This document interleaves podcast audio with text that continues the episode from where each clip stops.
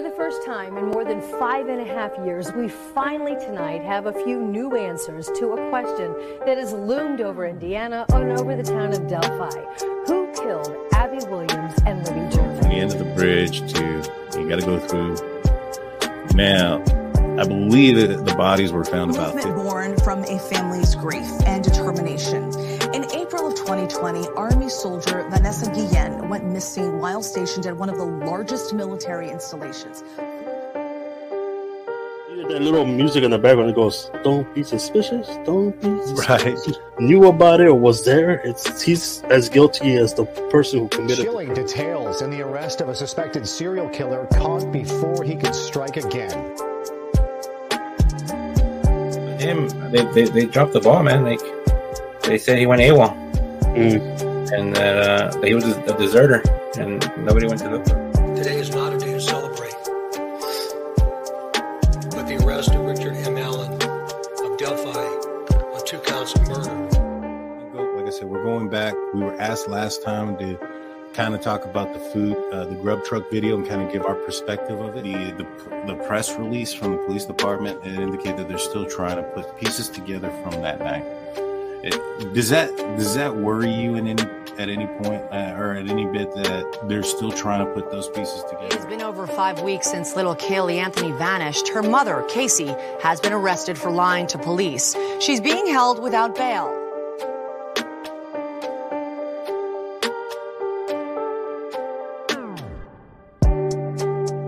Hey, greetings from the year 3000. It still sucks.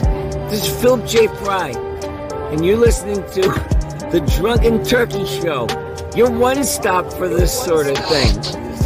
Hit that button, like and subscribe. You know what to do, just like every other podcast. What is up, everybody? Welcome back to the Drunk Turkey Show. I'm your host, Daniel J. Alongside with me, as always, Hyman G and Big Blue. Uh, we're coming through on a Thursday night, a little special live, going over the uh, probable cause affidavit. Yep. I think I think we got some questions, y'all. Hyman, how you doing? And are you drinking with us tonight? Yeah, man, I'm doing good. I'm doing good. I just got out of work and I poured myself some Tito's, and Nice. uh, I, I'm trying it with Red Flash. Um, it's pretty good. It works out. It's not work out. It's better than last time. Tell you that.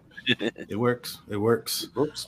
How you doing, Big Blue? What are you? uh What are you? uh How you doing? You drinking tonight? good, man. Yes, sir. I'm off tonight. I'm off tonight, so I get to enjoy a nice adult beverage. But I'm also mad at myself because I fell asleep before I can go to the gas station, so I couldn't get the beer I wanted. So poor me has to only drink whiskey. Yeah, my Oh, life man. sucks.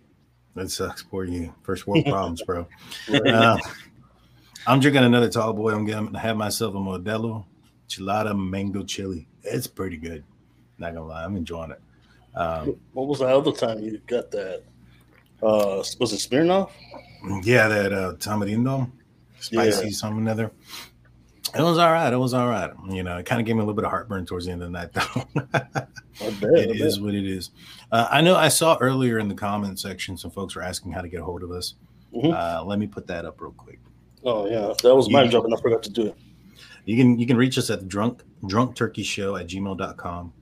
And or uh, we're also on Facebook at the Drunk Turkey Show, Instagram at Drunk Turkey Show, and Twitter at, at Drunk Turkey Show. So um, if you email us, reach us out.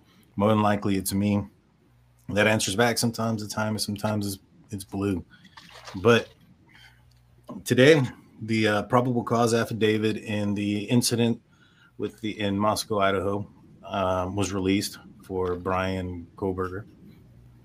I read through it once, read through it twice, and you know I still got quite a bit of quite a bit of questions. Put some things on some maps. Um, we'll go over those. Um, Jaime, did you get a chance yet to read the uh, probable cause affidavit? Yeah, yeah, I did. I read it. Um, I'm, I'm, I'm gonna be honest, man. I read it two and a half times. Mhm. Because the second time I had to jump on here. the, the, the, the second, the half. So, but nah, man, like I, I feel the same. I feel like there's some, there's some things that are kind of like missing. You know what I mean? for sure, for Yeah. sure. What about you, Big Blue? Did you get a chance to read the uh, PCA yet? Yeah, yeah. It took me a little bit of time too. I, I was super tired this morning after work, so I had to break it up and read it in a few few sessions, but I got it. Nice. So for those that are new here, what we do is we will read the uh, probable cause affidavit, break it down, and and give a um, our opinion and our, our speculation on what we're reading and our understanding of what we see. Um, let's get into it, y'all, without further ado. And we're going to be breaking up within this. Is not just going to be us reading this. We're going to read it, and then also I'm going to bring up some maps, some pictures, and some questions. And so it starts off with um, uh, this is Exhibit A statement of Brett Payne. Uh, the below information is provided by Brett Payne, who is duly appointed qualified acting peace officer with the county of Latah, state of Idaho. Brett Payne is employed by the Moscow Police Department is in the official capacity of or position of corporal and has been trained or qualified peace officer for approximately four years.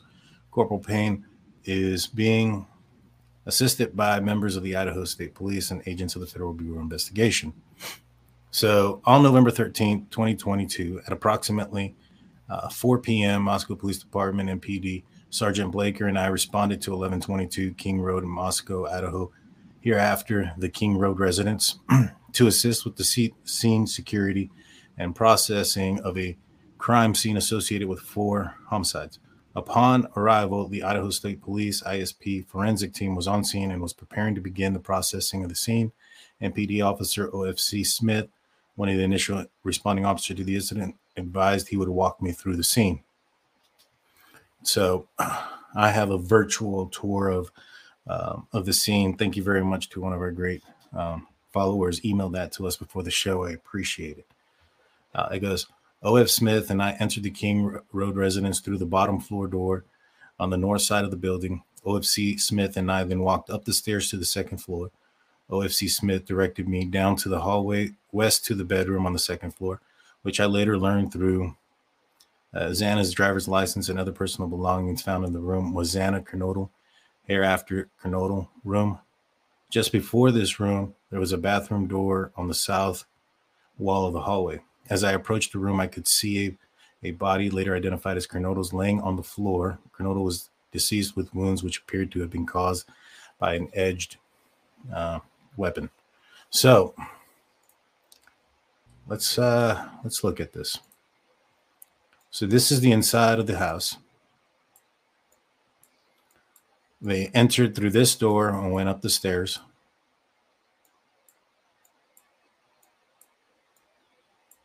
as he began to walk this way into this direction eh, he saw that there was a uh, body in the uh, in the bedroom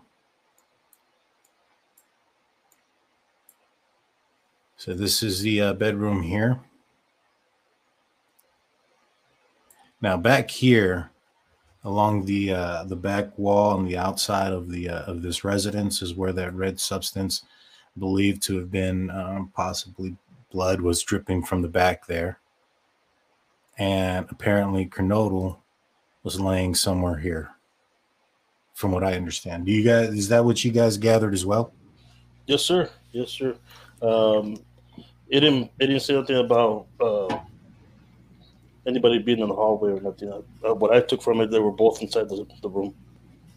Exactly. Yeah, I agree. yeah. And so, and this one, you know, Xana's on the floor. It doesn't say where Ethan was at. But. It doesn't mention where Ethan's at. You're right. I found that to be odd. Yeah. Oh, it says also in the room was a male later identified as Ethan Chapman, for after Chapman Chapman was also deceased with wounds later determined by autopsy report, and then it's redacted. I wonder why they redacted that. No, sure. That's that is that is weird. When I saw that, I was like, hmm, I wonder why it's uh, redacted. And I think he was he the only one that had redacted injury um, description. Yeah, I believe so. Hmm. Uh, even even location, like they would, that doesn't say anything about his the location of the body. It's I wonder if something was staged. Hmm, maybe. Could be if a possibility. If something was staged, or you know, we we speculated that this guy uh, you know, he studied in DeSales University. You know, his professor worked, you know, with BTK and and there, we we put out a video with connections to BTK and to Ted Bundy. We, we highly recommend you go watch that. Um, could it be that there there may have been a scene here of that T in BTK? Um, yeah, I think the, the possibility is there, especially because everything that that they could have said about um, Ethan is all redacted. You know what I mean? Yeah, that's redacted. And the other thing is too later on, if what Dylan says to be correct, she states that she hears somebody say, "It's okay, I'm here to help you," or something like that. Uh, would that be some kind of game? Um, it could be. Uh, and take for example, BTK. Um, before he did his strangulation, he would kind of put the his victims at ease. You know what I mean? Oh, he, they, he'll put a pillow under their head. The he'll bring them water and stuff like that right before he strangled them. And um, oh wait, you know what? It says right here. I'm so sorry. it's not redacted. It says to be caused by sharp force injuries. My apologies. I saw this part and I was like, why is it redacted? Um, all right. So our bad, our bad, 100 percent Should have read that better. Yeah, but like it still doesn't say um where he was located. Yeah, where he was located. Or like, I mean, I, I would speculate that he was probably leaned up against the wall back there. If you look at this, mm. this is where they suspect the, the bed to have been. He may have attacked him there, threw him down, chased Kernodle here, and um, you know what I mean? Finished the job there. Interesting. Yeah. All right. So we'll continue. I then followed OFC Smith up the stairs up the stairs to the third floor of the residence. The third floor consisted of two bedrooms, one bathroom. The bedroom on the west side of the floor was later determined to be Kaylee Goncalves, hereafter Goncalves' room. I later I later learned from review of Officer Nunn's body camera there was a there was a dog in the room when Moscow police officers initially responded. The dog belonged to Goncalves and ex-boyfriend Jack DuCoeur. I found out that in my interview with Jack DuCoeur on November 13, 2022, that he and Goncalves shared a dog. O.C. Smith then pointed out a small bathroom on the east side of the floor of the third floor. This bathroom shared a wall with Madison Mogen's hereafter Mogen bedroom, which was situated on the southeast corner of the third floor. So let's kind of let's go back over here and look at that. So he then went to the third floor completely missed. Well, you know what? He he just went straight from there to the third floor. Didn't look in the bedroom here or in the uh, in the kitchen yet. I guess he's just trying to identify where the victims were. Okay, so there's. Wait a minute. That said that there was a, that these two shared a bathroom, didn't it?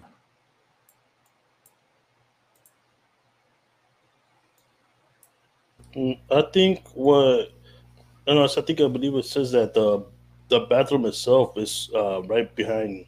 Uh, uh, what's her name? This bathroom shared a wall with Ma- Mo- yeah, Mogen's. Yeah, his bedroom. Yeah. Okay, yeah, no, it doesn't say that they share it that way. All right, so he went in there, then he he went into Kaylee's room, and Kaylee's room is where the dog was at, and then he went into uh, this bedroom here, which is where Madison's room is at. Oops, wrong one. All right. In Kaylee's room is where the dog was at. He goes, as I entered this bedroom, I could see two females in a sing in the single bed in the room. Both Goncalves and Mogen were deceased with visible S wounds. I also later noticed that they appeared to be a tan leather knife sheath laying on the bed next to Mogen's right side when viewed from the door. The sheath was later processed and had KA-BAR, USMC, and the United States Marine Corps Eagle Globe and anchor insignia stamped on the outside of it. the Idaho State Lab later located a single source of male DNA suspect profile left on the button of the uh, snap there. So let's um, pull that up real quick.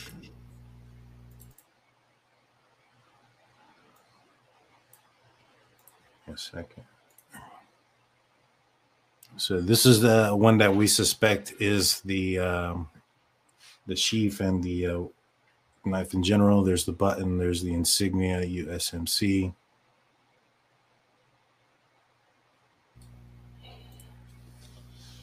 Mm-hmm. So, do you find that odd that he left that behind? Yeah, if if anything, if the if the crime was committed, I don't think it will be laid next to the body, but I think it will be somewhere on the floor. You know what I mean? Kind of almost looks. I don't want to say, but it kind of looks kind of staged. You know? Planted. Yeah, kind of staged. Maybe I don't know.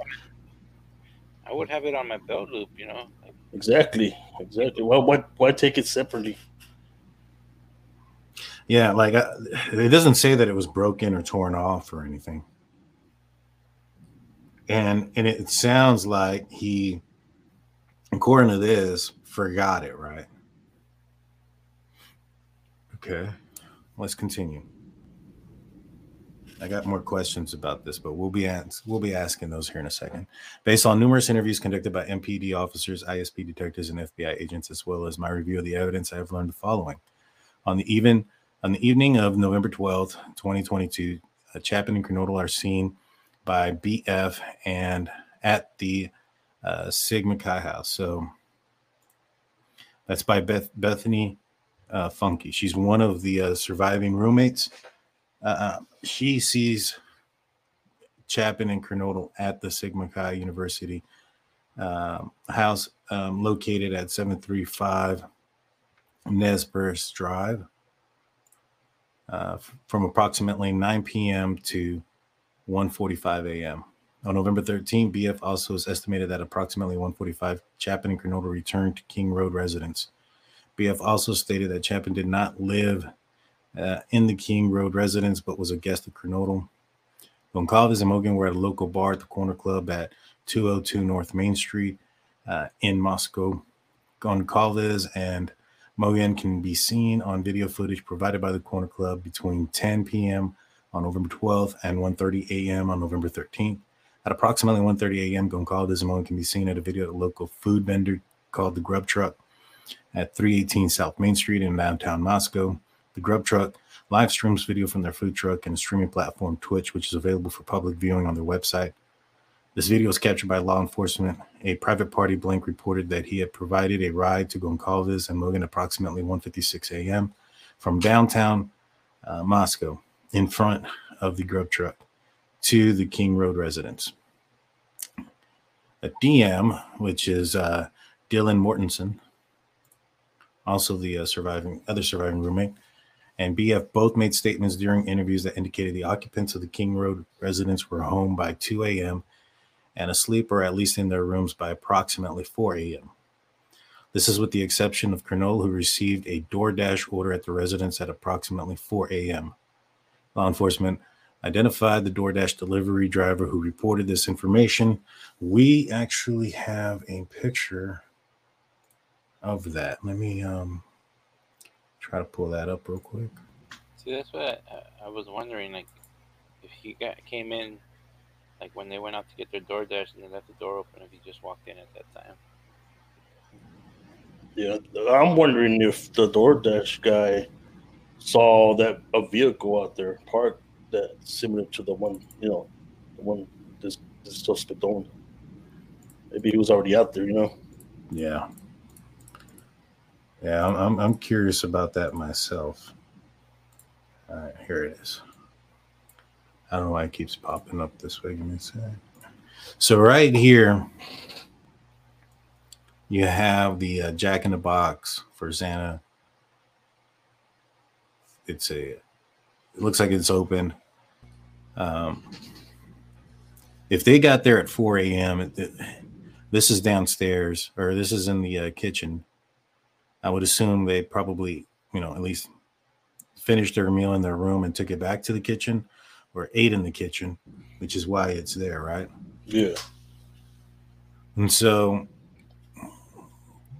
I would assume that if the guy made entry through the um, the backsliding door, um, that would be an issue. He would have to be hiding if he made entry at the same time that they went out to pick up their grub truck or their their their Uber Eats or whatever it was. Yeah. Right? Or if, or if they were eating in the kitchen. So either or. Yeah, that kind of that's weird though. I mean, not weird. Do you guys see where I'm going with it? Like, Yeah. they got their food. They had to finish their food and put the food bag in here before the guy made entry, unless he was hiding somewhere while they were eating and doing all that other stuff. Because they went to they didn't go to their room. They they went to the kitchen at some at some point. Yeah. You get what I'm saying? Mhm. All right. Yeah, my theory is. He probably came in during that delivery because you know you, you walk out to get get the delivery. Well, sometimes they leave it at your doorstep. Sometimes they leave it at your doorstep. So it's just open your door, get it, come in. So it's hard for somebody to get. But sometimes some delivery drivers leave it more towards the.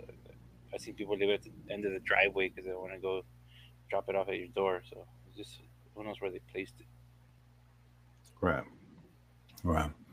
So when I've ordered food, and every place is different, they've always left it at the door, especially since um, you know C19 stipulations and you know no touching and things of that nature has been a rule for a while. Um, you know, every place is different, but um, you know where I've had food delivered, they leave it at the front step of the door. So let's continue. DM stated she originally went to sleep in her bedroom on the southeast side of the second floor. What does she mean by originally? Like, did she fall asleep somewhere else, or, Or did she have, or did she change her story at one point? uh, it could have been that, or maybe she was uh, originally uh, staying in the bottom on the first floor, and then moved up there. Maybe. No, it would have been the other way around. But it, she doesn't say that she went to sleep in another bedroom. It- you know, we'll, we'll read the paragraph and then we'll go back. Right? It says DM stated that she originally, and I, I have a question about that word. Originally went to sleep in her bedroom in the southeast side of the second floor. DM stated she was awoken at approximately 4 a.m. by what she stated sounded like Goncalves playing with her dog in one of the upstairs bedrooms, which were located on the third floor. A short time later, DM said she heard what she thought was Goncalves say something to the effect, There's someone here. So that was after she had heard what sounded like Goncalves playing upstairs with the dog. A review of records obtained by forensic downloaded Kernodle's phone and showed that this could have been Kernodle as uh, as her cellular phone indicated she was likely awake and using TikTok app at approximately 4:12 a.m. So what could have happened, or what I'm assuming happened, is as she went out to get the uh, DoorDash, the suspect entered, went upstairs, and was committing the crime um, with um, with Kaylee and Maddie uh, in the third floor. Does that make sense to you guys? Uh, yeah, yeah. I mean, it's just a what is it? Four o'clock in the morning, Right. and four twelve. Um, what I think is they said that DM heard uh, Xana, right? Said that. She said she heard no, she heard what sounded like Kaylee say, I think there's uh there's someone here. Yeah, but on the towards the end of the paragraph it says it could have been Xana saying that, right? Yeah, it says that they believe that it could have been Xana saying that because she was likely awake using TikTok app at approximately 4:12 a.m. Well, was well wasn't she the one who ordered the DoorDash around the time? Yeah, the DoorDash was uh, arrived at four o'clock. Oh, okay, but that's what I'm saying. Like maybe she said that because DoorDash was there. You know what I mean? Um, maybe. That's possible. Um, that someone's here because the DoorDash guy is up front. Yeah. Yeah, or you know, maybe she saw lights or something from up, up front. Or something. Yeah. The other thing is that How many with DoorDash? They'll send you a text. Uh, Yeah. kind of the, the picture of your food, so then there's Mhm. probably somewhere on there. in their phone. What, what's it called? When you when if you go back where it says originally, I think her I think um, her statement might have changed actually. Now that I, uh, Yeah. read the paragraph. Yeah, because it, it it doesn't say that she ever left that room, but it says stated that she originally went to sleep in her bedroom. Is there like a change in that? Like, because it, it was reported earlier, like really early on, that both of the uh, the surviving roommates were in the first floor, right? right. That's what I remember hearing. Yeah. So DM DM heard somebody say it sounds that when somebody's here. So DM stated she looked out her bedroom window or bedroom. I'm sorry, not the window. Looked out her bedroom, but did not see anything when she heard the comment about someone being in the house. DM stated she opened her door second time. And you know what? Let's look at where DM's house is. I mean, bedroom is. That way we have an idea of exactly where we're at.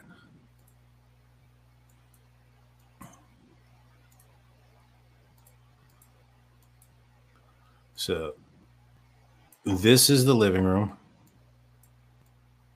This is the stairway. This is where the kitchen is. This is uh, DM's room. Dylan Mortensen, and right above her room is Kaylee Goncalves' bedroom. Okay, so she looked out this went this door here and didn't see anything. I mean, unless you didn't move, you're not going to see much from right here. That makes sense. Yeah, especially if it's super dark. Uh, but Right. we don't, I don't. We don't know if any lights were on or it was super dark or what. Yeah. Right. Now, if she opened the door, you would hear the you would hear the, the door open, but maybe by that time he's probably trying to get out of there. So she said she uh, looked out the bedroom door or bedroom, but did not see anything when she heard the comment about someone being in the house. DM stated she opened the door a second time when she heard what she thought was crying coming from Kernodle's room. DM then said she heard a male voice saying something to the effect, It's okay, I'm going to help you. At approximately 417, a security camera located at 11 1112 King Road, a residence immediately to the northwest, 1122 King Road, picked up a distorted audio of what sounded like voices or a whimper, followed by a loud thud. They're able to hear that somewhere else, and we've gotten reports of how much you can hear um, in that house, Mhm. and this girl was awake at this time. Yeah. A dog can also be heard barking numerous times starting at 417. The security camera is less than 50 feet from the west wall of Kernodle's bedroom. A dog can also be heard barking numerous times starting at 417. You think that's uh, Murphy, the uh, dog in Kaylee's dog? Um, it could be, but I never heard the. I don't think I heard the, the roommates say they heard the dog barking. She didn't. So, DM stated she opened her door for the third time after she heard the crying and saw a figure clad in black clothing, a mask that covered the person's mouth and nose, walking towards her. So this guy was wearing a uh, like a like a C uh, C nineteen or whatever you want to call it. Those type of masks. Uh, N nineteen, the ones to like a doctor's mask. Yeah.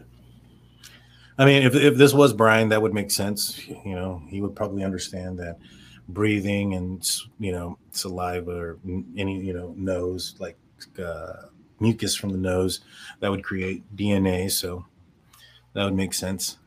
Uh, DM described the figure as five foot ten or taller, maybe uh, uh, not very muscular. I'm sorry, but athletically built with bushy eyebrows.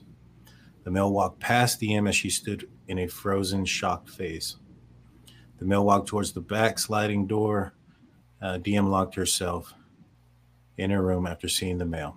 DM did not state that she recognized the male. This leads investigators to believe that the uh, actor left the scene. Mhm. All right, so let's pull this back up. The part that baffles me, man. You saw So- something now. You know what she didn't say? What's that? That this guy had a knife on him. Yeah. The the the sheaf was left upstairs. Yeah, yeah. Why isn't you know? You don't think you would notice that? You notice the bushy eyebrows, what he's Mhm. wearing, the mask. I think you'd also notice the a knife in his hand too. De- definitely, and also like if if the room was like if the hallway or the, the kitchen light was on, like, and if this the suspect saw her looking at him, you don't think he would have, you know, done the same to her, like leave no witnesses, Yeah. you know? And it's and if it was dark, let's say if it was dark, if all the lights were off, and she's saying that she saw her his eyebrows in the dark. It, it- that's if it was the room was dark. You know what I mean? Now maybe perhaps she didn't have the door all the way open. She may have had it creased. I'm pretty sure you would have to have a little bit of light to walk. Some, it's, it's got to be like some kind of night lights or something. Because remember in those photos that, uh, well, that they show nighttime of the house, somebody had like a string of lights in one of the rooms. I think maybe that might be bright enough to see. Maybe. Oh, the ones from the kitchen outside the kitchen are really bright. I'm pretty sure all that light will come in through those sliding doors. Yeah. Because if he was if he was walking right, like to, and he exited the glass, this this this door here, right? Uh, he would have walked through here and turned this way and walked past this door. Mhm.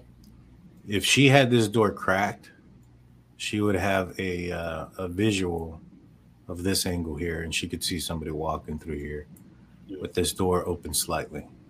Uh, I can see Yeah. where, um, where somebody's saying, you know, if he wasn't covered in blood and he was just walking out, um, how she, it's a party house, remember? So sometimes girls have guys over. It's not abnormal for guys to leave that time of night. Here's the other thing, Be used to it, you know? Not trying to talk about people's. right? But but the other thing is too, if he's walking out, then he had committed the uh, four crimes, right, in, in the in the house. Mhm. In the nature of the way they sounded, it sounded like he'd be covered in in in their uh, in their fluids.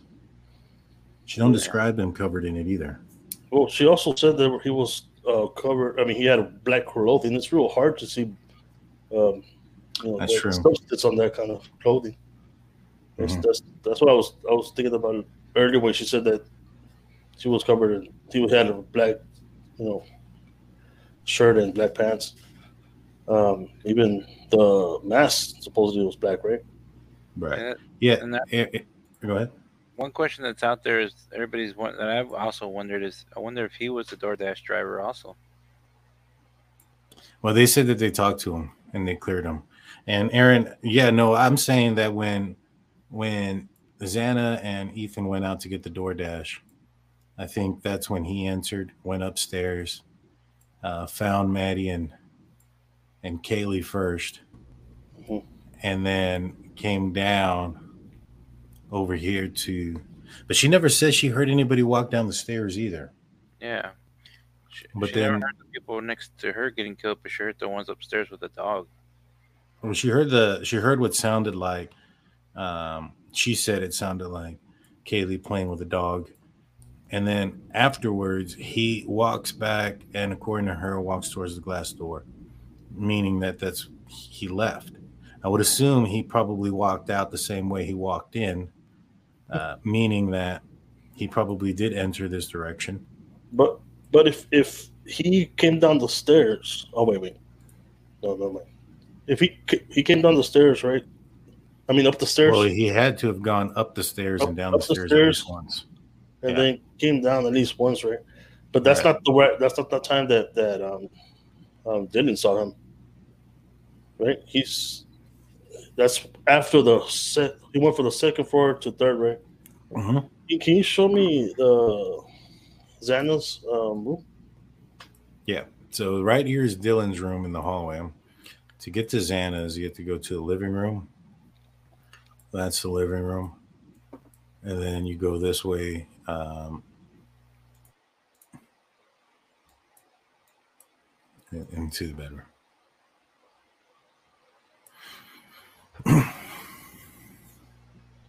So even so, he had to see him.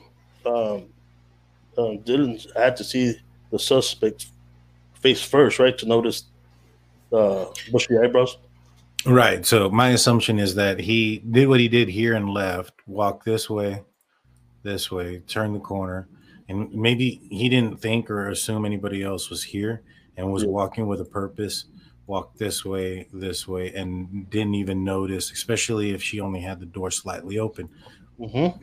The angle of this door, if somebody could see somebody walking in without it having to be wide open, it doesn't have to be wide open. And so you know, he could have walked this direction and left and not even have realized that somebody was there. Yeah, yeah. Um, but my my concern is, so it goes. DM locked herself in her room after seeing the mail. DM did not state that she recognized the mail. This leads investigators to believe that uh, the suspect left the scene. Okay, and so the combination of DM statements to law enforcement reviews forensic downloads of records from BF and DM's phone and video of the su- a video of a suspect vi- wait, and video of a suspect video as described below leads investigators to believe uh, the incident occurred between 4 a.m. and 4:25. But they have a video of a guy leaving at 4:20. Why are they giving him an extra five minutes?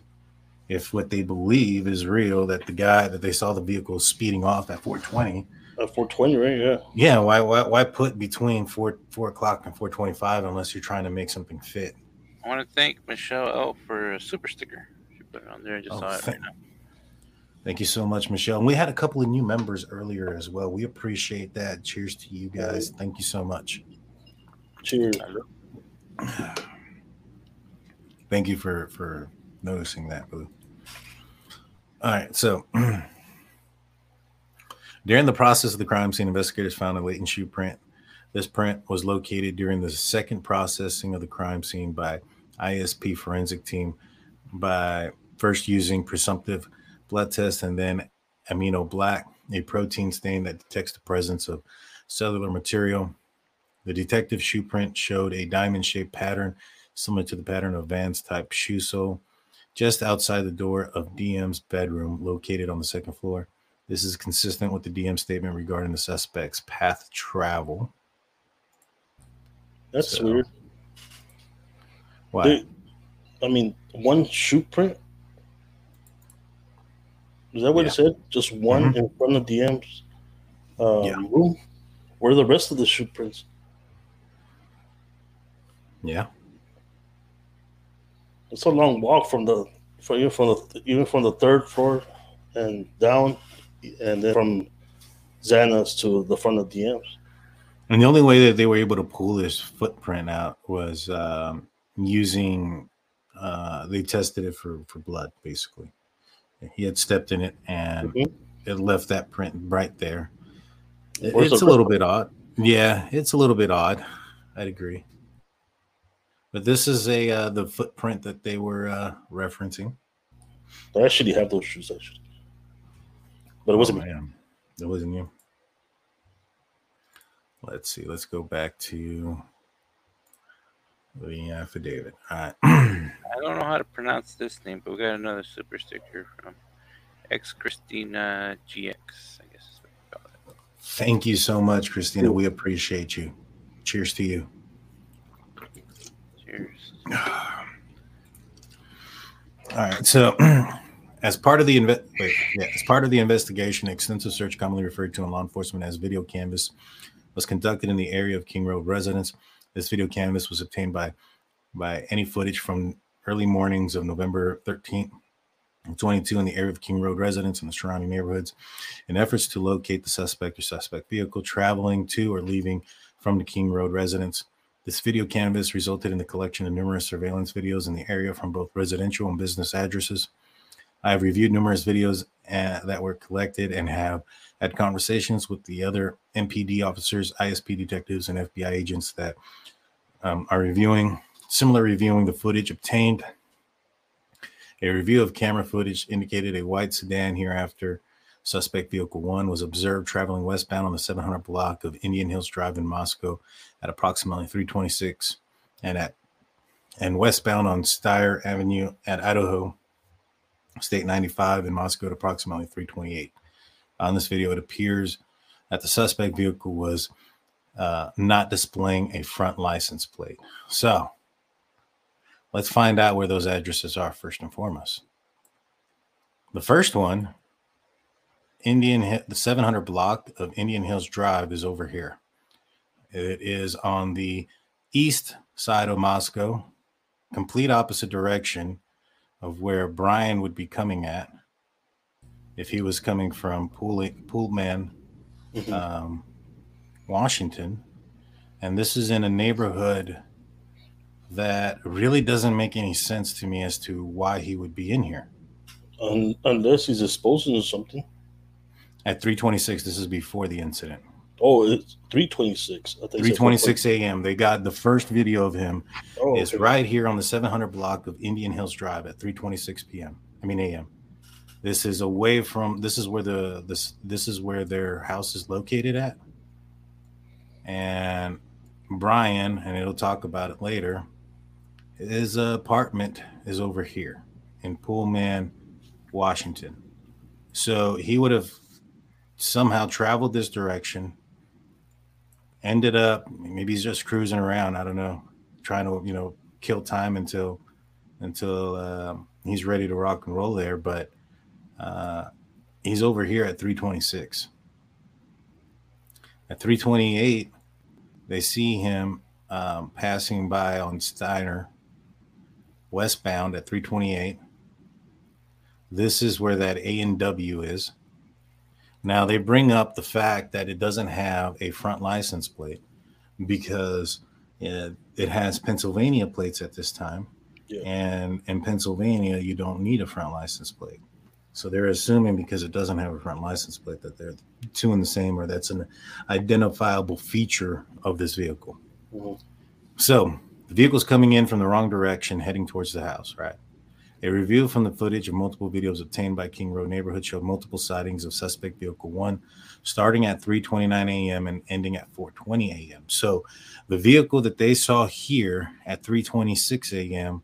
Um, that was on the opposite side of where we would assume he'd be coming from Yeah.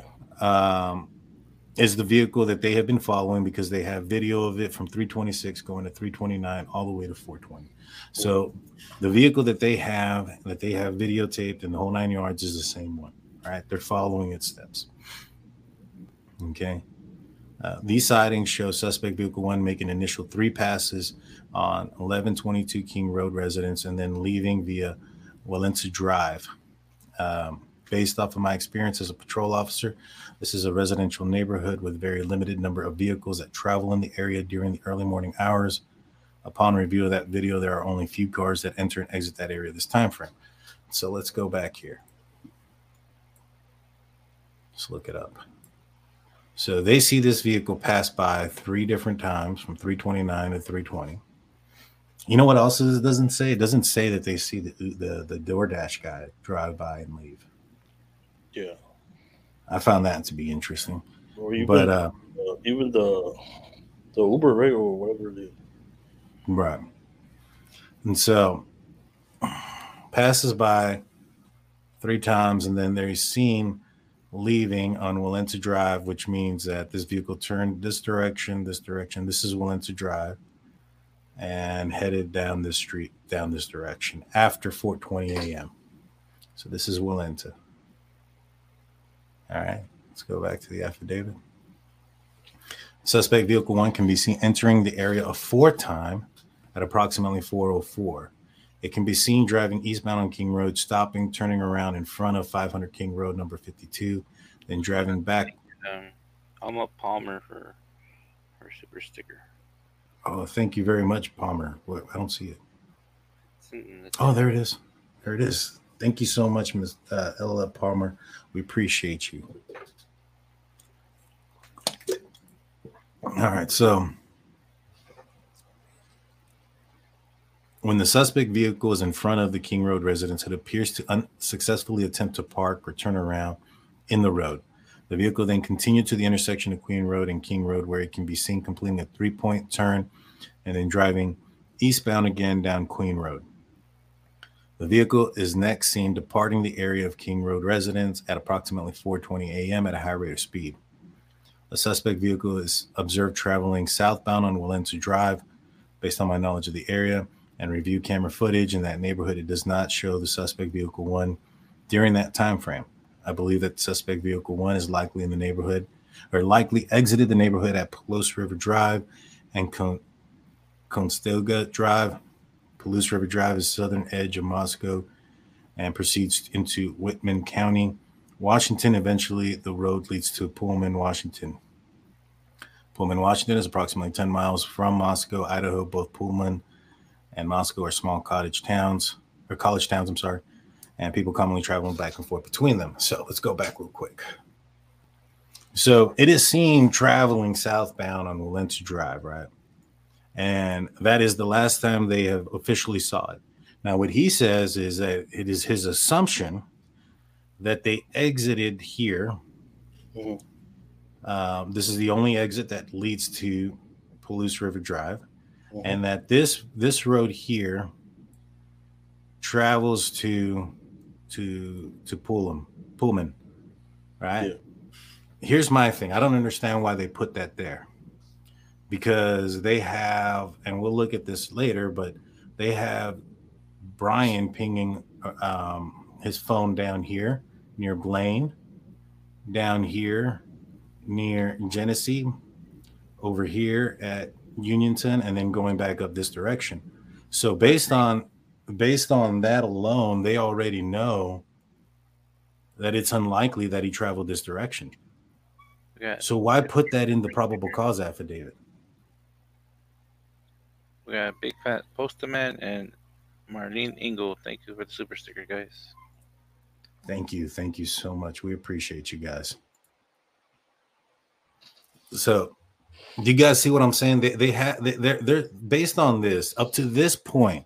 This probable cause affidavit would make you believe that they suspect that this uh that Brian went this direction towards Pullman.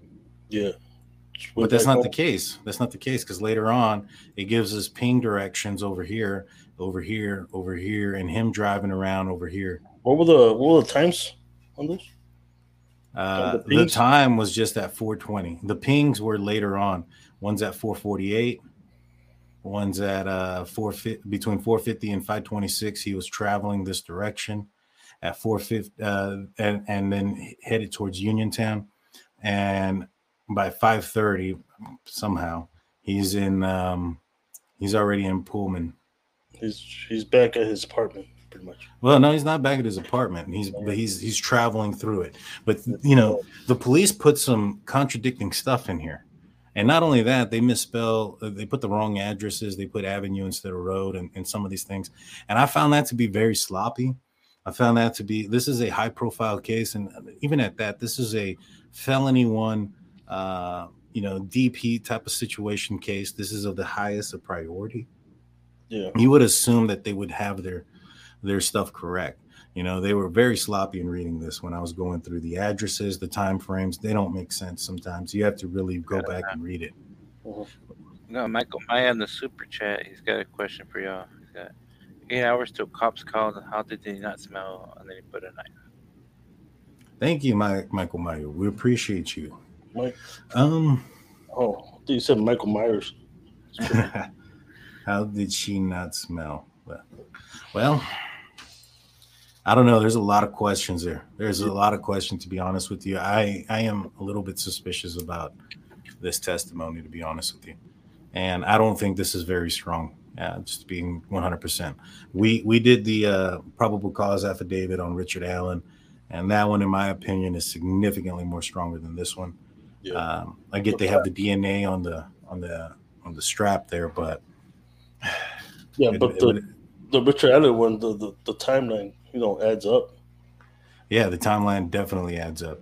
Like they have him pinged at his house at at at 2:42 a.m. And so by 2:42 to 3:26, so 40 minutes later, they have him driving in front of this house over here. Apparently.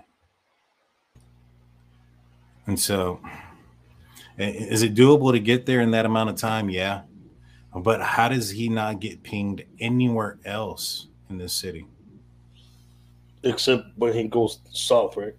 Except for when it's time to like like I would I would put on there. I mean, I'm not talking pinged, I'm talking about seen on any business, on any Footage. camera system, footage of all these kind. Why isn't he seen anywhere until 326 from this area?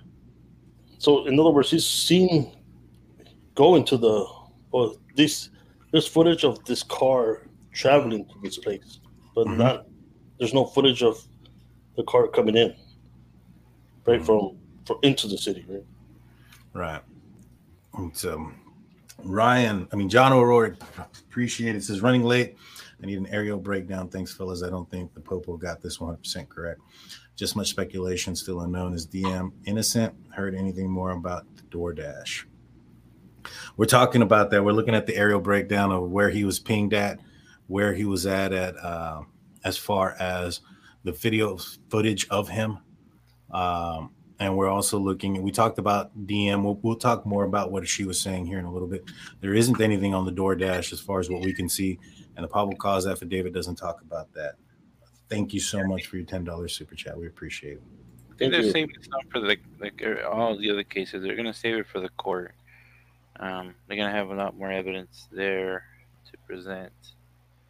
But I think the pinging of him being there, I think uh, to me, they, they, they I think they got him. But that's my opinion. The, the, the thing is, this is a, a, a probable cause to arrest someone, to, to charge someone with a crime. It has to be, you know, cross T's, dotted I's, man. Yeah, that and like it, this. You know, I understand. There's probably more. Uh, this is all that they're showing just because just to get the arrest, but they have some stuff that's in here that doesn't make sense. Like, why put on there that they suspect that he came out this direction because there's a short, you know, a short path to to the city that he's at when they know that the that he pinged down here. I think he went to go ditch the knife somewhere, Maybe. not on the normal route home. But even even if, even if that was the case, he has a background of criminal uh, criminology.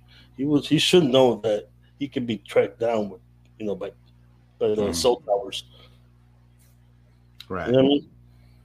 Yeah. I mean, he he we'll get into because he had uh, requested to work with Pullman Pullman Police Department and in reference to something like that, and we'll we'll talk about that. So, law enforcement officers provide video footage of suspect vehicle one to forensic anim- uh, examiners in the field in the FBI that regularly utilize surveillance footage to identify year, make, and model of an unknown vehicle that was observed by one or more cameras during the commission of a criminal offense. The forensic examiner was was approximately 35 years in law enforcement experience with 12 years in the FBI. Specific training includes, I don't care. After reviewing the numerous observations, suspect vehicle one, the forensic examiner initially believed that the suspect vehicle one was a 2011 or 13 Hyundai Elantra. So initially, they they thought it was the uh, the 11 or 13. Upon further review, he indicated that it could also be a 2011 to 1600 Elantra.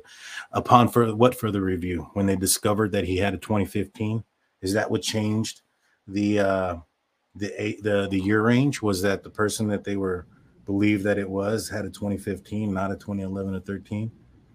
It could be, or maybe they have you know uh, a lot more footage. Thank you, Jeff. I'll be looking at that here briefly. We'll, we'll, I'll take a look before we get off. Thank you so much, and thank you for your two dollars super chat. I appreciate that. Mhm. You guys aren't following him already on on Facebook. Go go find him. He's he sent us the uh, the video yesterday that we broke down on the traffic stop.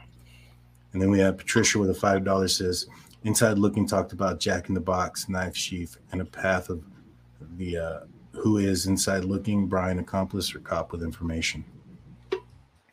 Um, I would think probably the latter. I don't think that. Um, I honestly don't think Brian was involved in um, too much of the uh, calling in or stuff, or trying to expose himself or put himself in, in into this case that much. We'll get further into it. All right, so Uh, it was changed too. One more question on there for you, uh, super chat. Uh, When I saw them describe their cries for help, heartbreaking. Yeah, I agree. And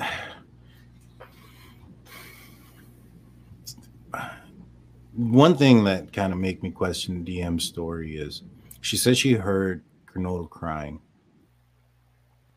You know, that means that she was alive at that point. Mhm. Um, you don't think Kernodle would have yelled?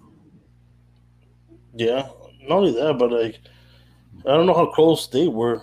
You know what I mean? But like usually when that happens, like they you know console each other. Yeah, yeah, and or like even if even okay, so what I'm saying is like I find what Kernodle's saying is to be deceptive. I would have assumed that I mean not what Kernodle what DM is saying is to be deceptive because I would assume that Kernodle would have yelled, warned the other people in the house, something to that nature. You know what I'm saying? mm-hmm. No, and yeah. but based on her on what she's saying, everybody was alive. I mean, awake during the commission of the crime. Mhm. Right? Nobody was asleep. Um, which goes contradicts to what the police said early on in this investigation uh, that they were sleeping when they were attacked. Yeah, not only that, but like she said she could hear the you know what they were saying, but she couldn't hear anything else like a scuffle or nothing like that. Right. Well, unless the when she said she heard um, what sounded like Maddie playing or Kaylee playing with the dog was was maybe they were asleep and and this individual got the jump on them. But what about accor- yeah, according to Zan and Ethan, based on what they were saying, is at least Xana was awake during the time because she was on TikTok. Mhm. You know what No, I'm the- saying? She was waiting. She was waiting for the DoorDash too. Right. They had just eaten, and uh, I would assume that Ethan was probably awake eating with her, you know, something of that nature. So it's odd, man. It's odd. Let's see. Uh, investigators were given access to footage from Washington State University WSU campus located in Pullman, Washington. A review of that video indicated approximately 2:44 a.m. on November 13, a white sedan, which can which was consistent with the description of the white Elantra known to be known as suspect vehicle one, was observed on WSU surveillance cameras traveling north on Southeast Nevada Street at Northeast Stadium Way at approximately uh, 2:53 a.m. A white sedan, which is consistent with the description of the white Elantra known as suspect vehicle one, was observed traveling southeast on Nevada Street in Pullman, Washington, towards SR20. SR20 connects Pullman, Washington to Moscow, Idaho. Uh, this camera footage is from Pullman, Washington, and was provided to the same FBI forensic examiner. The forensic examiner identified the vehicle and observed Pullman, Washington, being a 2014 to 16 Hyundai Elantra. Let's go check this out real quick. So, and I, I don't, and I'm I'm assuming that this vehicle didn't have a front license plate, and that's why they're assuming that this is the same vehicle. But according to them, at 244, uh, they saw a vehicle traveling north on Nevada Street from Stadium Way. So this is Stadium Way, and this is Nevada Street, and this is the only north aspect that ends right here. All right. So, and this is at 244, yet at 242, he was pinged at his house over here. Okay. And then at 250 at um what was it? It was at so right here, SR20, he was seen heading down this direction at what was it? Uh, at 253. So according to this, he was uh, he came here uh, to the college or, or here, one of these two places, and he was there parked or something for a little bit, and then headed towards SR 270, which does go to Moscow uh, this direction. Their main their main drive. It's the main main road. So according to this, he took the main road there, and based on his pings and stuff, took this way long ass route back. But all right, so let's go. How long back. is that drive? Like 20 minutes or so, 25. It's not very long. Let me see. Um, The thing is, uh, uh, like my theory, my theory, uh, um, she, he wouldn't have been covered with a lot of blood if because when maybe the, when he did the two kills in the second floor, possibly would have had a little bit of blood, but upstairs, I think they each only had one knife wound. Right? It's not saying um, one knife wound. according to Kaylee's dad, she had significantly more wounds than Zan uh, than than Madison. That you know, he described it as he made he assumed and made it seem like she was possibly one of the targets. Yeah. She was the last one. So it was the ones upstairs. Yeah. Yeah. So from here, uh, if he would have taken off, he would have gone down this direction and then turned here. Um, this is from his apartment complex, not the middle of Pullman. So it's still going to be somewhere around 20 minutes to 20, 25 minutes to get there. Uh, for, and this is from his address to the 700 block of Indian Hills where where he was seen over here. Yeah. So I don't know, it just doesn't make sense that you know that the other two roommates didn't hear much more than they actually did. Right. And and what doesn't make sense about this is that at 244, he's traveling. Oops, wrong one. At 244, he's traveling north on Northeast Nevada Street. So he's he's traveling this direction. And so what are they saying that he uh he left here and then it took him two minutes to get the thing is, it doesn't say they see him driving through here. Later on, when they see him going home, they have points here, here. This is at 527. So when he, they claim that he went home at 527, they, they see his vehicle traveling here, here, here. They, they follow him, right, up to this direction. But yet, they don't have any cameras of him getting there except for the fact that at 244, he's traveling here. Now, Jaime, can you do me a favor? Can you look up the um oh somebody's phone's going off.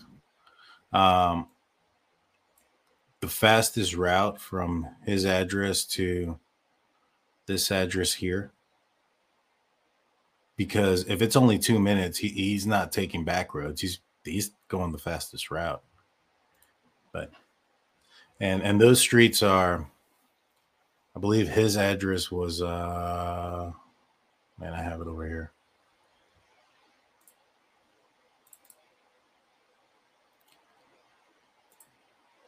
His address is 1630 Northeast Valley Road in Pullman, Washington. Say And see how say Huh? that again. Say that again. Oh snap! Hit the wrong button.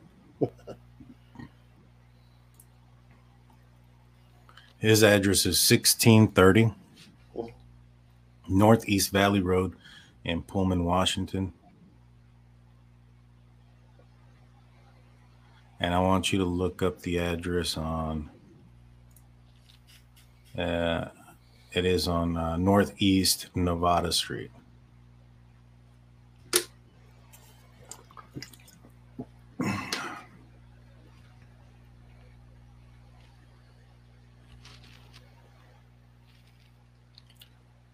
Do you do you know how long it takes to get there? Uh, and screenshot that and send it to me in the uh, in the group chat. I want to see what that route is. All right, so uh, there's camera footage from Pullman, Washington, was provided to the same FBI forensic examiner. The examiner identified the vehicle observed in Pullman, Washington, as being a 2014 to 16 Honda Elantra. At approximately 5:26 or 5:25 a.m., a white sedan, which is consistent with the description of the vehicle, was observed on five cameras in Pullman, Washington uh, and uh, on WSU campus cameras. The first camera recorded the white sedan located at 1300 Johnson Road in Pullman. We have a $5 super chat says, What was the same morning? Was it the same morning as daylight saving time? The times don't add up for me. No, daylight saving time was the week before. It was November 6th. This was one week after. Good question. Good catch. Yeah, the times aren't adding up to me either. So at 525, the white sedan, consistent with the vehicle, was seen at the 1300 Road, Johnson Road in Pullman. So let's pull that up real quick. And this is where it, it, talks about. So it talks, it sees him right here in front of uh, this Jehovah's Witness uh, church and this uh, this business here. Then it travels uh, northbound on Bishop Boulevard, and then on SR 20 slash or 2070 slash Main Street and then it comes this direction. Then it is seen right here at the same intersection of Northeast Nevada and Stadium Drive at 527. And then it's seen traveling north on Stadium Way and Grimes Way, Stadium Way and Wilson. And then it says this travels north on Stadium Way and Cougar Way. Now, it doesn't say if it stays on Stadium Way or Cougar Way, but this is sort of the direction that they would be traveling. My assumption is if he's going to his apartment, he's probably traveling this direction and then came came up that way. But I mean, he could have gone around as well. Two options there, but the uh, PC doesn't say it. So, just to kind of reiterate that, uh, the first camera is seeing it at 1300 Johnson Road.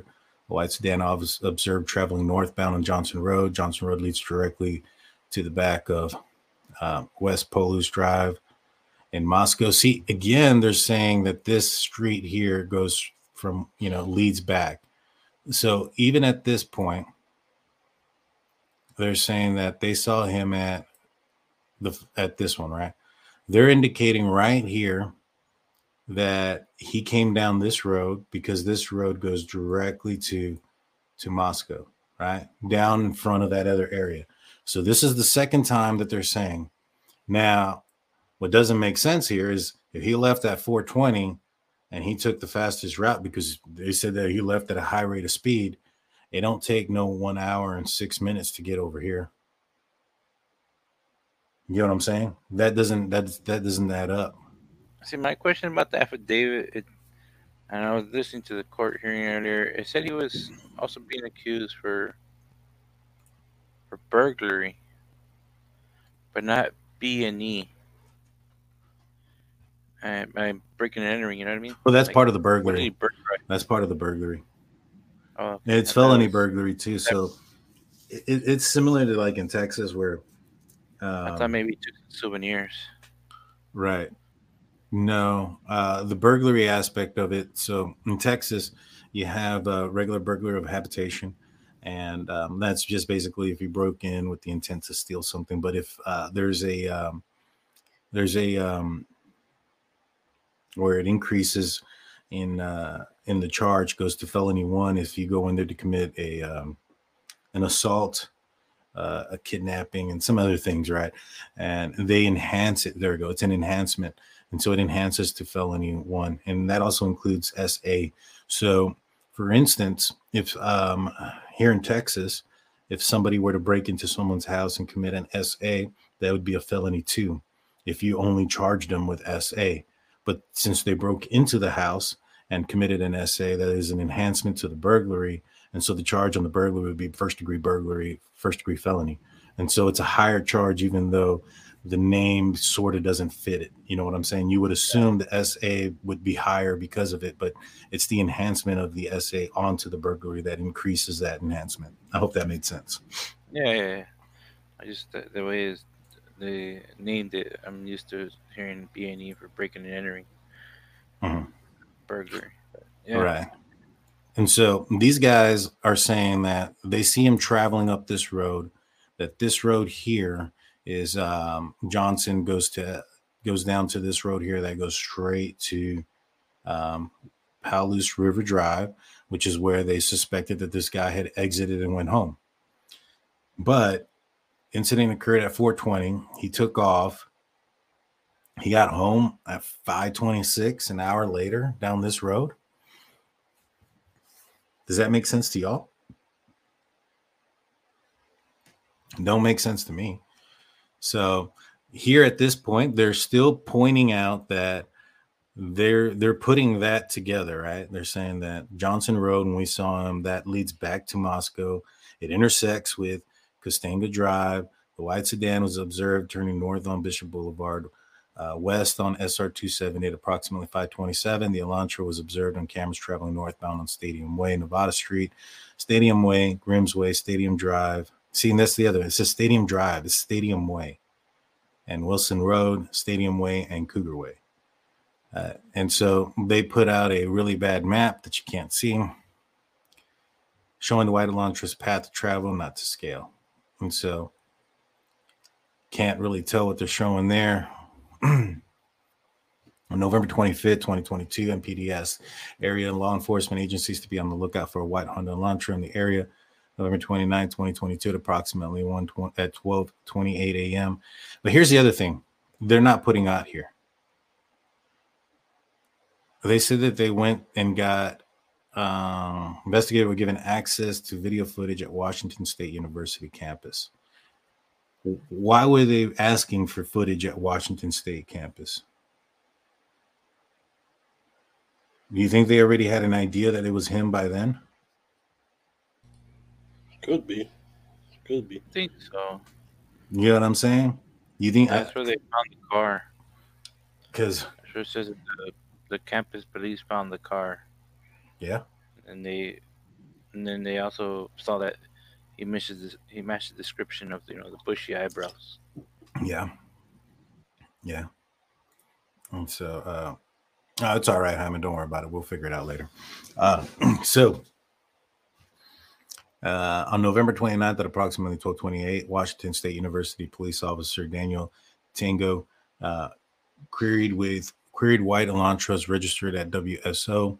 As a result of that query, he located a 2015 Elantra with Pennsylvania license plate LFZ 8649. This vehicle is registered to Bryan Kohberger, hereafter Kohberger, residing at 1630 North Northeast Valley Road, apartment 201 in Pullman, Washington. Uh, so this is on November 25th, is when they, I guess, got the possibility that it was it was Bryan Kohberger, right? Um,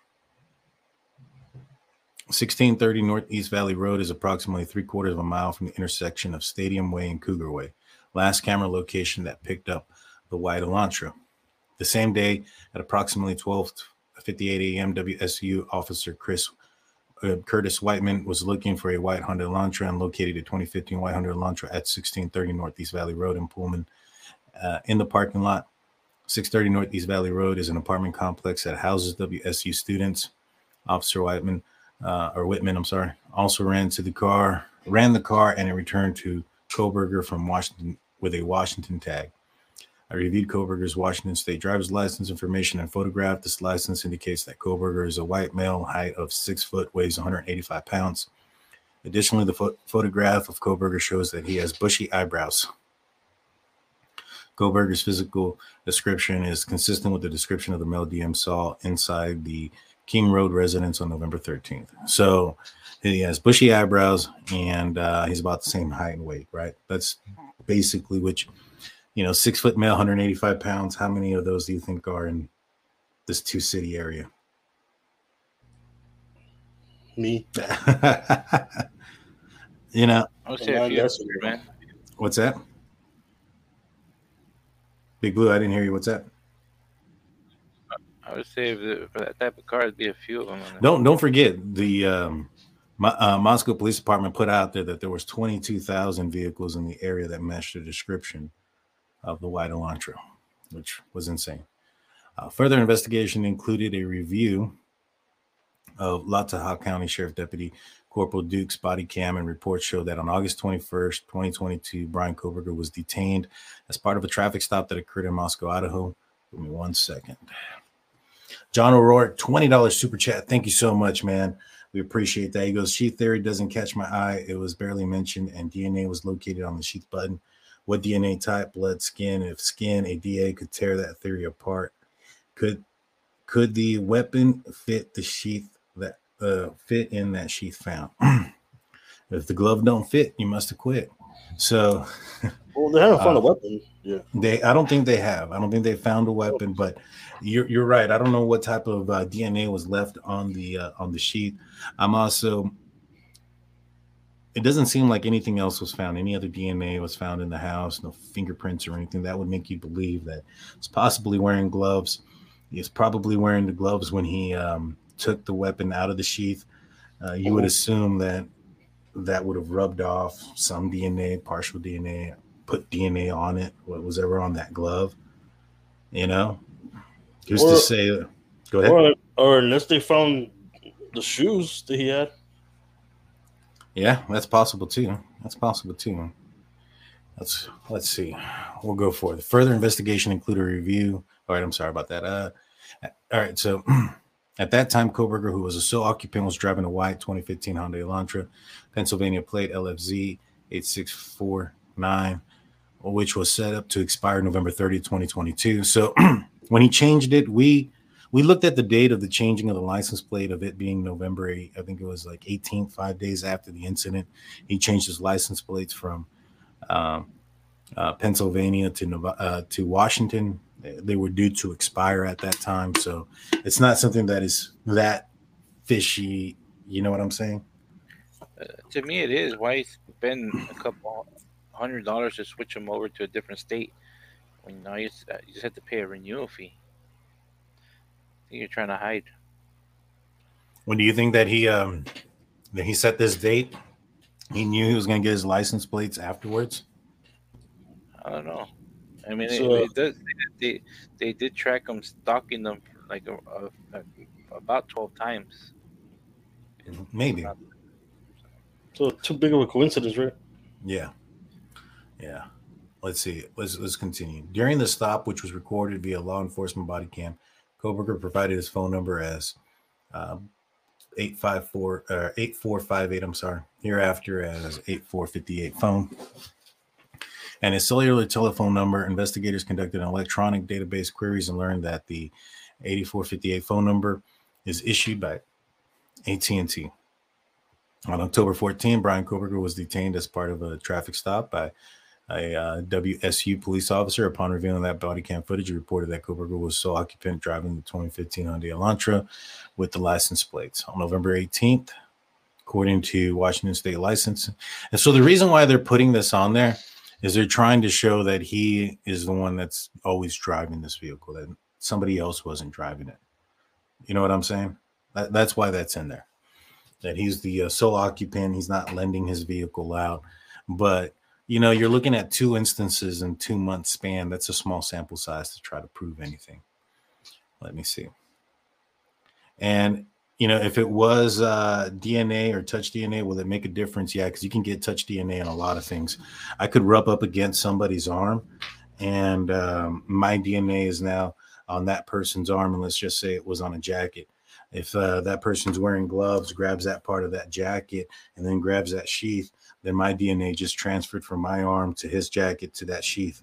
I'll it is tell you- very easy for touch DNA to a transfer. crazy story that I just heard and saw. It's about a, uh, a Walmart employee, Mhm. overnight stalker. Um, she got a call one day randomly from the police asking where she was on a certain day because her fingerprint was found on a vase, you know, one state away on a certain night. But it's because she was unloading the boxes and her fingerprint was on the vase. Hmm. She was at work the night the incident happened. Yeah. So she had proof where she was, but her fingerprint stayed on there for that long, and that thing supposedly had been sold like two months prior. You know, so DNA Yeah. stick on stuff for a while. Yeah, exactly. And DNA will stick on things for a while, and it can be transferred from one place to another very easily. Uh, you look at the John Ramsey case; they found so much DNA on there, but you know the, the the underwear that she was using was a cousin's that was related to hers. There could be DNA from as far back as the people that were fabricating the clothes and and things of that nature, and uh, you know just from workers and and people that work at the businesses that which where they purchased these items uh, especially if they were brand new and not washed, things like that. So touch DNA can get transferred very easy. If it's touch DNA, I think these guys don't have much of a case. Yeah, if it's if it's blood, then that's a different story. Right. If it's blood, that's a different story. If it's a fingerprint, Mhm. um, because he pushed down on the button, and then you know they, they got the fingerprint and they got the DNA because of the touch DNA on there. And that's that's that's also a different story. But don't say that. It says that there was DNA on there. If it's Yeah, but- touch DNA, that's that's that can be easily explained. I kind of fear like you know, it has a the sheath itself has like a loop so you can put it on your your belt, right? But sometimes sometimes like you have it on there, you know, because sometimes I carry a, a, a knife, and sometimes when you're driving, it, it bothers you, it pokes you in the side. You know what I'm saying? Mm-hmm. So sometimes I take it off. Sometimes I take off that the the knife from my from my from my belt because it bothers me. Maybe that was Right. the key here. Took Yeah. it off, went in there, did what he had to do, totally forgot about it. You know what I mean? And, and people are saying the DNA was 99.9998 his. I'm not saying that the DNA wasn't his. My, what I'm saying is it's very easy to get his DNA or anybody's DNA on a lot of things, especially if it's just touch DNA. Touch DNA can be transferred very easily by a number of very different easy ways. Skin cells are shedding constantly. Those can shed on somebody's arm. And in just the same manner, you know, you brisk by somebody in the wrong way, um, DNA falls on you. You grab your your shoulder or your your arm where you brushed up against somebody. Your hand now carries part of that DNA as well. And so uh, it, it, DNA is not what's the word I'm looking for. A lot of folks see like CSI and, and, and all these things on TV and oh they got him with the DNA. And it's not that solid. It's got to be blood. It's got to be uh, unexplainable. Like that's why when I mentioned it before, when you know before the probable cause affidavit came out and they talked about the DNA matching, I, I assumed that it had to have been blood or something that was maybe perhaps um, like a hair in between the bodies if the bodies were on top of each other. That's kind of hard to explain, but even at that, you can kind of walk near somebody and a piece of hair can come off and fall on somebody's shirt. Um, you know, I, I, I don't know about you guys, but um, how many times have you guys, you know, when you've been with a significant other, you find hair in, in weird places? It, it just happens. You know what I'm saying? I plead the fifth. and so um, we'll continue with this. All right. So Yeah, no, I agree with a lot of y'all. I think I think it's him because the phone pings it tracks him there, but we'll see. yeah, right? yeah. Well, well, I want to see like the phone pings are. It depends on how accurate they are. You know what I'm saying? This isn't a big city. This really isn't. And um, I'm curious to see how you know what kind of pings that they used and and the technology behind that and things of that nature. I just see a lot of weird things in this PCA. Like for instance, they're pushing a lot that they suspect that you know they saw this vehicle traveling up this road. They saw this vehicle they believe exited this road, and yet later on they con- contradict that with the pings from the cellular device that put him somewhere else, and it just it doesn't make sense. It doesn't make sense to me, and I don't understand why. It, it, it should make sense. This should be easy to easy to follow, and it's not. It really isn't. Okay, so investigators believe that Kohberger is still driving the 2015 Elantra because his vehicle was captured on December 13th by a license plate reader in Loma, Colorado, provided by a query in, at, at to a database. Kohberger's Elantra was then queried on December 15 by law enforcement in Hancock in County, Indiana. On December 16, 2022, at approximately 226, surveillance video showed Kohberger's Elantra in Albrightsville, Pennsylvania. The sole occupant of the vehicle was a white male whose description was consistent with Kohberger. but his dad was with him throughout that entire time. We know he wasn't the sole occupant of that vehicle because of the police stops. Okay. Kohberger has his family in Albrights, Pennsylvania, learned through TLO search and, and a locate tool database query.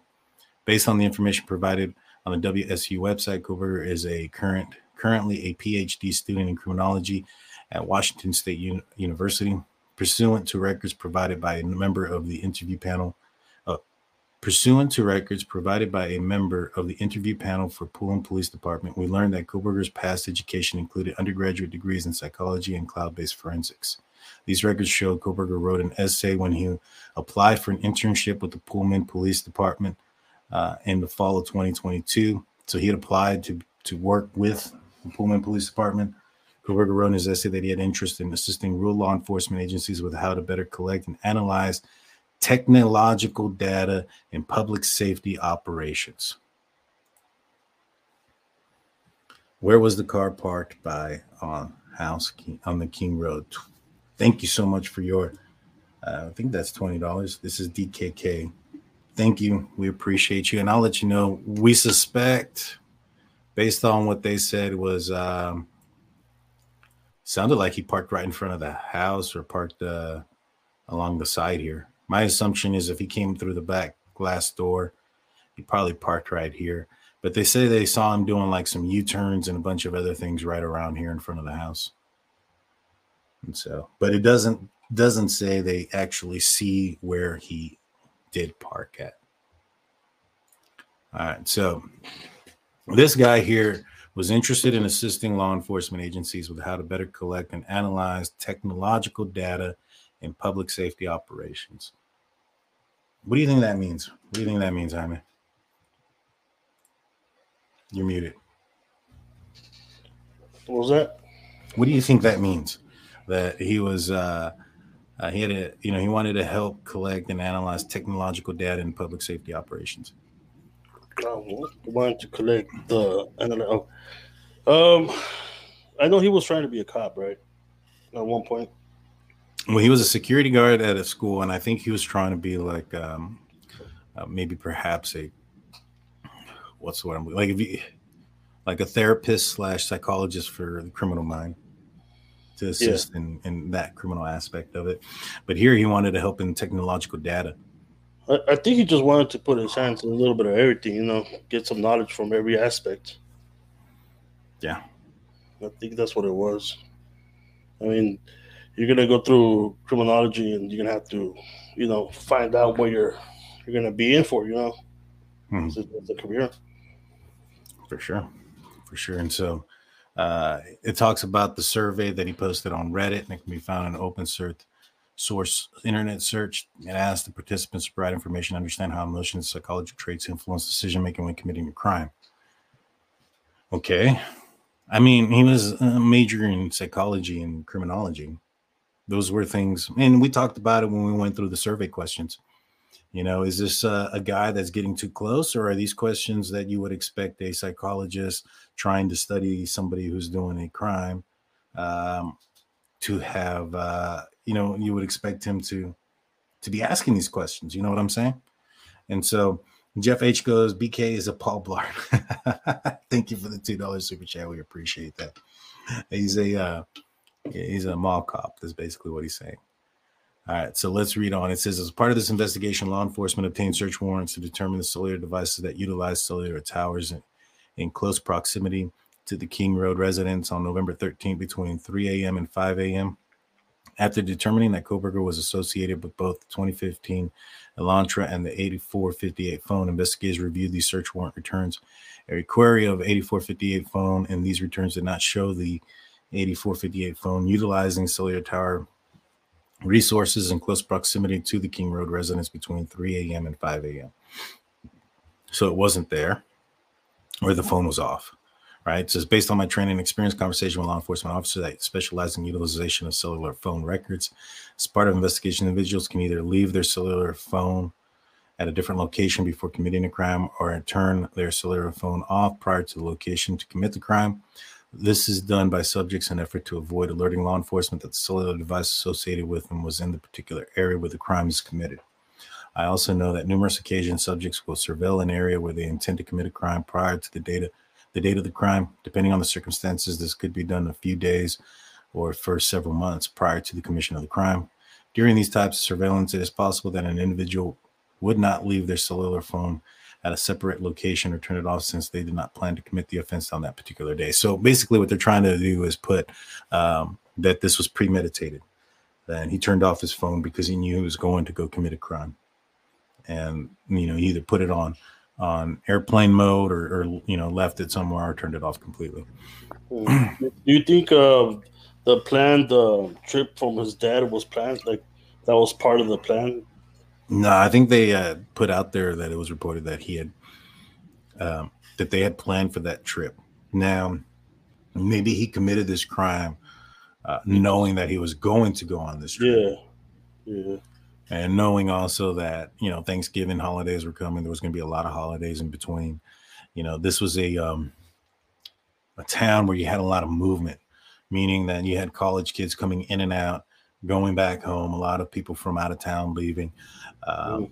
And so, you know, the timing in which he did it, it would make sense.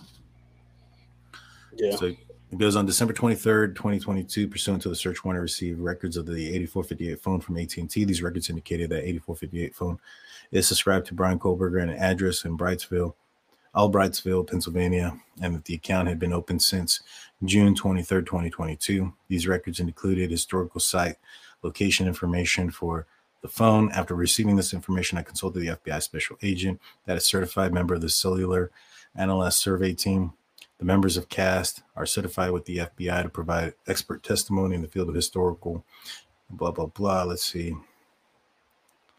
This is just all talking about 15 years long. This is just their their their credibility. All right, so their creds. On November 13 at approximately 2:42 a.m., the 842 was utilized using the cell phone uh, resource provided the coverage to 1630 Northeast Valley Road, apartment G201, Pullman, Washington. Therefore, after the uh, Kohberg residence at approximately 247, the 840, uh, 8458 uh, phone utilizes cellular resources that provided coverage southeast of Kohberg's residence, consistent with the uh, 8458 phone, leaving the Kohberg residence and traveling south through Pullman, Pullman, Washington. And so this says that at approximately 247, right? So this is way after all that uh, the the the car that they they showed video that they have going up. Uh, hold on, let me answer this real quick. Johns comes out. Did the FBI instruct the Indianapolis to pull BK over that could legal to major legal issues? Thoughts? Um, yes and no. You, you, they can tell somebody to like, hey, we have eyes on this guy. Can you you know identify them and, and do those type of things but there still has to be a uh, probable cause to do the stop if they just pulled them over for no reason then um, yeah you're looking at some some possible legal issues there mm-hmm. uh, that is um, unlawful stop and search things of that nature uh, yeah. unlawful detainment and not only that like if they would have found anything during that that would have been um, product of fruit of the poisonous tree meaning that anything would have been found, would have been thrown out, and wouldn't have been used in court.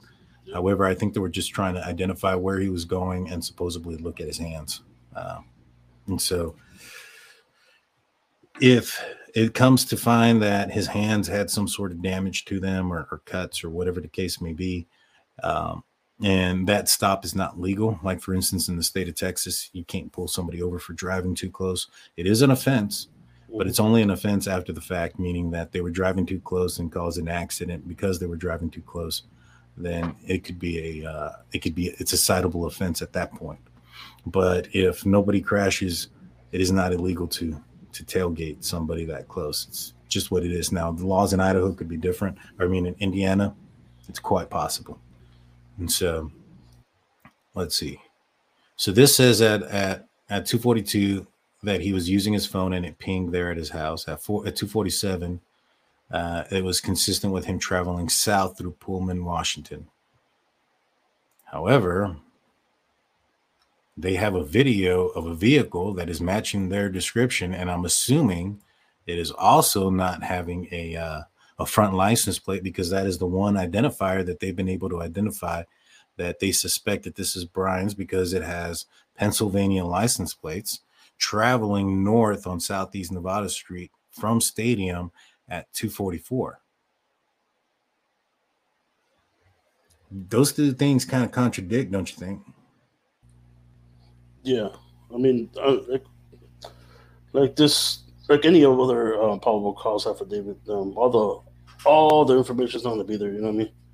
So no, I but but based on this information, they have him at his house at 242 and then driving or leaving his house traveling south right at 247 but at 244 they have a vehicle matching the description of the one that they see later on in in Moscow Idaho traveling north on on Nevada Street on Southeast Nevada Street from Stadium. And so what I'm saying is is this the same vehicle that is traveling uh, that you know he's driving south. Is that the same vehicle that's traveling north at the same time south of where he's at? Uh, just in the description it could be another car but unless they right. have like the, the, the license plate itself. Right and i i don't think so because they would have put on there that they had the license plate. What they have is they have a description of a vehicle later on at in throughout the night that's traveling around uh, the area of the victim's house between a certain time and then leaving and that that vehicle is a 2011 and 2016 Elantra without a front license plate. The only identify, identifying part of that car that they're pointing out is that it does not have a front license plate. And so how how unique is that if there's another white Hyundai Elantra without the front license plate traveling northbound on Southeast Nevada Street at the same time that he's pinged over here and then pinged traveling south through Pullman, not north. So then that tells me there's at least one other vehicle that's driving out there that doesn't have its front license plate in the vicinity. And if I was his attorney, that's exactly what I would be bringing up right now. Does that make sense to you guys? Yeah, yeah. Okay, so like, if, I mean, like I said, like if they had uh, the license plate. You know what I mean? On like on that specific car, and there wouldn't be it wouldn't be an issue.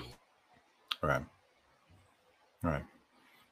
And so, yeah, they never ran his license. What I'm not saying that is what I'm saying is they have a description of a white Honda Elantra without a front license plate.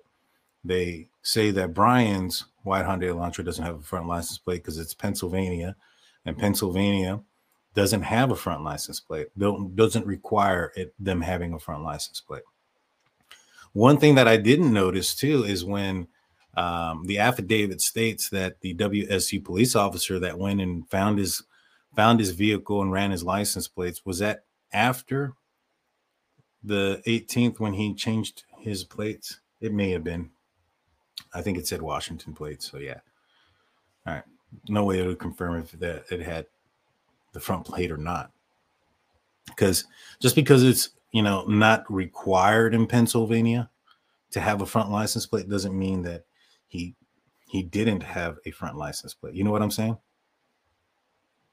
And so let's go through this again. All right. So at approximately 247, you, the the south it covers the southeast Kohberger's residence, consistent with the A54 phone, leaving the Kohberg residence and traveling south through Pullman, Washington. This is consistent with the movement of the white Elantra. I don't see how that is. At approximately 247, the 8458 phone stops reporting uh, reporting to the network, which is consistent with either the phone being in the in an area without cell coverage. The connection to the network is disabled, such as putting the phone in airplane mode where the phone is turned off. Uh, the 8458 phone does not report to the network again until approximately 4:48 a.m., at which time it utilizes cellular resources that provide coverage to Idaho State 95 south of Moscow, uh, Idaho near Blaine, Idaho, north of Genesee. So at 4:48, his phone is returned on right here. There's Blaine. This is Moscow 95 north of Genesee. So somewhere between here is where it turns back on at 4:48 in the morning. my Yeah. question is wh- why even put this that you know why put this here uh, that he exited here because this road over here leads to Pullman when they know he, he was down here. Like I don't understand that aspect of why they keep putting that in here. That seems like they're just trying to. I don't like the way that I don't like the way that sounds. What do you think, Blue? Yeah, I think um, I'm not sure how much difference in mileage the paintings are, but um, uh, maybe it is closer. I mean, it's not too far of a distance from each other. So sometimes Oh, he goes further down. He goes further down though. All right. Yeah, then he he goes. Yeah, he goes. Uh, then he goes um, between 4:50 and 5:26 a.m. And so it doesn't say at what time or what order, but between those times, the phone utilizes cellular resource that are consistent with the phone traveling south on Idaho State 95 to Genesee, and then traveling west towards Uniontown, Idaho, and then north back to Pullman, Idaho, at approximately 5:30 a.m. The phone is utilizing resources to provide coverage to Pullman, Washington, at, and is consistent with the phone traveling back to Kohberger's residence. So, but all in total, when you do the map directions, it tells you what, like 30 minute drive, 20 something minute drive Mhm.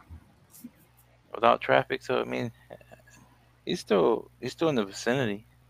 30 no. I get it. No, I get it. What I'm saying is, so what they're saying is that this guy left. m- Here's my gripe and complaint about. I think this. he went to go to decompress, and then maybe find if there's any bridges with water on that path that he went. I would search him for a knife. I mean, but Hmm. No, right I- now it's frozen, or if it's winter, it might be frozen over. You ain't gonna be able to get in there until summer or spring. Right. And so what I'm saying is here here are the parts that bug me. Is they have a video the video of the vehicle that they feel is is the suspect vehicle traveling westbound right here on on 700 Indian Hills. And it's traveling towards the vicinity of the house, right? It stays in this area and passes uh, three times between 329 and uh, 420. At 420, it is seen leaving at a high rate of speed going southbound on Walenta Drive.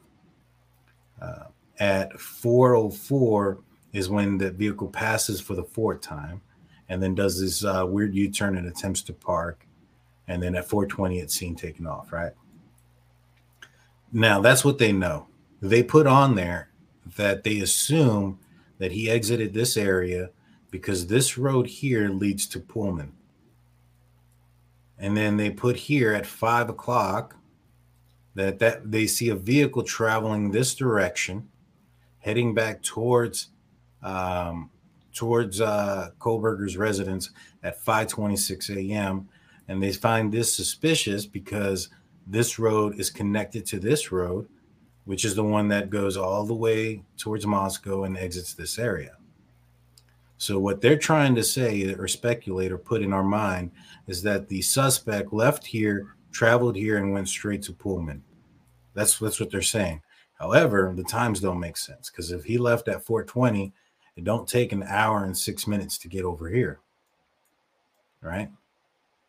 Now, my thing is why even put all this stuff about this road if it's pretty obvious he never traveled down that road right if he if his when his phone turns back on at 448 and he's down here why why even bring up that there's a possibility of him traveling down this road during that time it doesn't make any sense to me and so he traveled down this road uh, i don't understand why he would even turn on his phone at this point while he's still in this area but you know he's not a genius as many people think he is uh, then he turned down from there's Genesee, and he turned towards Uniontown.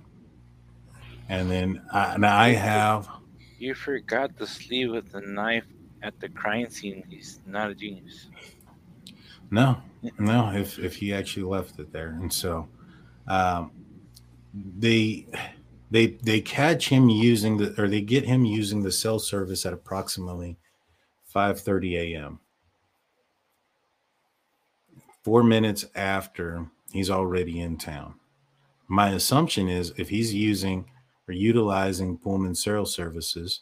Uh, it might be pinging outside of Pullman, you know. It's not going to be once you're in directly there, you're going to be kind of in the outskirts. Now, from here to do this, travel back up here to get back here by 5:30. Let's let's look it up. So this is from um, this is from the victim's residence to Uniontown. It's 22 minutes. And then from Uniontown back to his address, which doesn't go up that road. Uh, he would have to have gone through these back roads through Busby uh, to end up um, coming in this direction. If this is him, he would have been coming through Busby and up this direction, not not not through um, that route. But it says it's about 22 minutes, so that's about 40 45 minutes at 420. 40 minutes here. That's yeah, there's about 20 minutes missing there. I think he uh used that 20 minutes to dispose something. What do you guys think? Yeah, I think so too, man. So, yeah. Yeah, I gave him a little bit of time to drive through the woods and find the place to dump it. Yeah. Now, one thing that everybody I see in the chat saying that his car was so dirty and he never cleaned it. Well, we had a winter storm here in Texas a while back, and I had washed my car the day before, and it does get dirty from snow and ice, so that that can happen in, in a few days. Yeah, yeah. I mean that, and he's on the he's on the road. If if he went through anything that was rain or or mud or anything like that throughout that time, then it's going to pick up. The interior of his car looked pretty clean uh, from the looks of the uh, from that dashboard. But so if it took him, it took him 22 minutes, 24 minutes, and if he left at 420, this is an hour and six minutes. There's about half an hour there. That's missing maybe a little bit less, you know what I'm saying? Like 20, 25 minutes that's missing. I wonder why. I mean, we, we'll find out in about what they said two weeks is the first hearing. And it's Well- between, yeah. And I think the missing time is between here and and around here. Between here and here is where the missing time is because look, it took him 28 minutes to get to where Blaine is, where it was only 25 minutes to get to Uniontown. You get what I'm saying? And so the missing time is in between here and the time he turned on that phone at Blaine. Does that make sense to you guys? Yeah. Yeah. Um, the thing is, like you said, uh, the missing time will be from when he left town to the first ping, right? Right.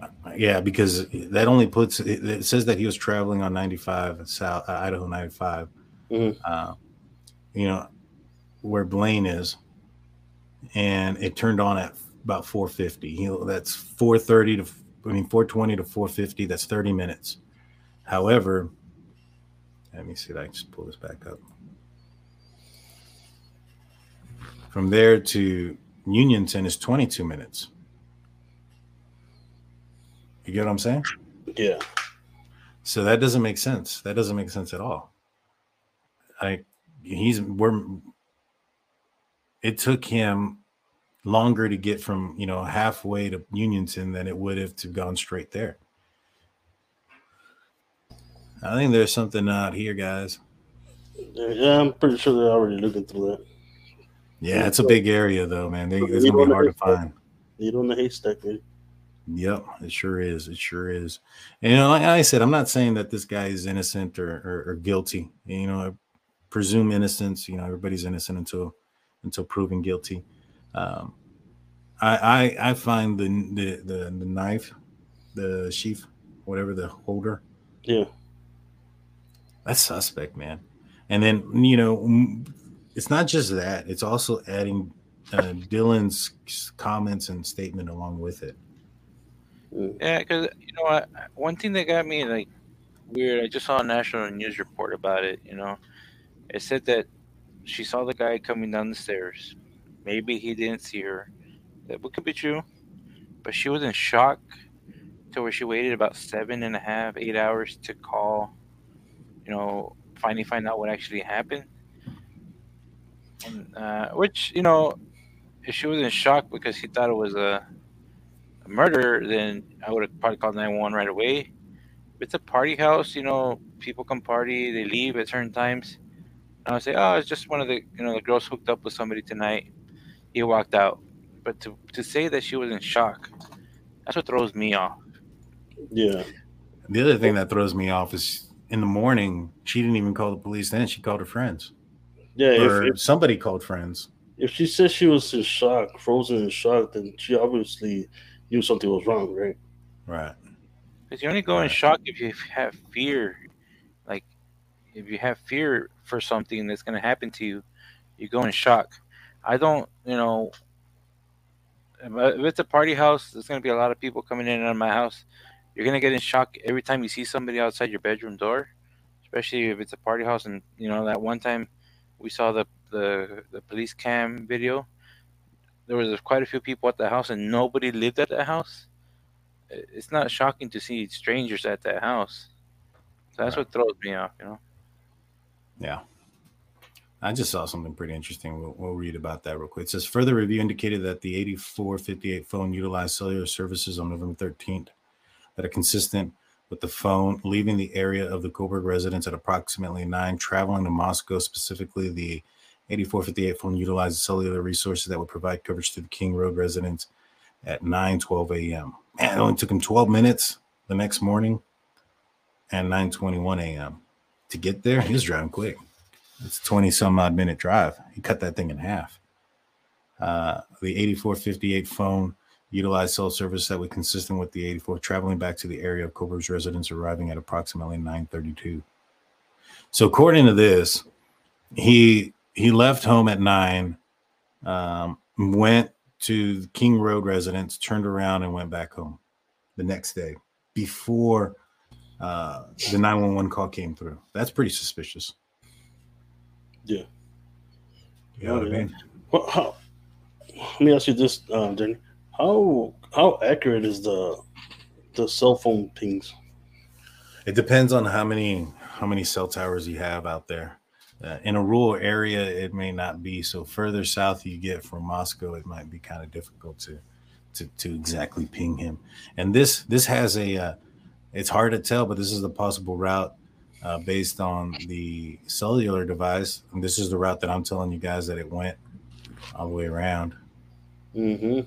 That's uh And I'm not, I'm not, I saw something on there. I'm not victim gaming. I just, to me, that's what triggers my mind to think they, I keep getting two reports, you know what I mean? Here's an interesting thing.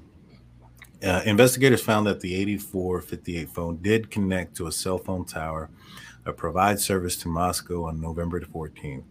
But investigators do not believe that that phone was in Moscow on that date. So then, how accurate are these damn pings? yeah. like, like, you're right. How accurate are these pings? Investigators found that the phone did connect to a cell phone tower providing service to Moscow on November 14th, but investigators do not believe the phone was in Moscow on that date. Yeah. So there's So- that too. Like, the 84 phone is not connected to any towers that provide service to Moscow since that date. Ah. This just says here that the uh, the phone was not reporting. The phone reporting to between is consistent with him attempting to conceal his location. Uh, just kind of doesn't say anything there. On the 23rd of December, I was granted a search warrant for Kohberg's historical from June 23rd to current uh, to current prospective location information, pen register trap, and trace on 8458 phone to aid efforts to determine if Kohberg stalked any of the victims in the case prior to the offense. conducted surveillance on King Road residence, was in contact with any of the victims associated before or after the alleged offense, any locations that may contain evidence in the, in the situation that occurred on November 13, 2022, the location of the White Elantra Register Kohberg, as well as location of Kohberg. Kohberger. On December 23rd, pursuant to the search warrant, I received historical records for the phone from AT&T at the time of the account opened in June 2022. After consulting with Cast SA, I was able to determine the estimated locations for 8458 phone uh, from June 2022 to present time period period authorized by court. These records for the uh, phone show that the phone utilizing cellular resource provide coverage for the area of 120 1122 King Road on at least 12 occasions prior to the November 13, 2022. All these occasions, except for one, occurred in the late evening or early morning hours of their respective days. One of these occasions on August 21st, uh, the phone utilized cell research providing coverage for the King Road residence at approximately 10:34 p.m. to 11:35. So this is saying that he was out there for about an hour. Approximately 11:37, Kohberger was stopped by Latah County uh, Sheriff's Deputy Corporal Duke, as mentioned above. So they're saying that they pulled him over. He was in the area. Uh, they pulled him over two minutes after he left the area. And this is where they pulled him over. This is the citation location in August, heading back towards Moscow. That's not really the area. That's a pretty distance away. And it's on the highway. We have the citation for that. And so, um, further analysis of cellular data showed that the phone utilized resources. Uh, hold on. Further analysis of the cellular data provided showed that 8458 phone utilized cellular resource on November 13, consistent with the phone traveling from Pullman, Washington to Lewiston, Idaho via 195 at approximately 12:36 p.m.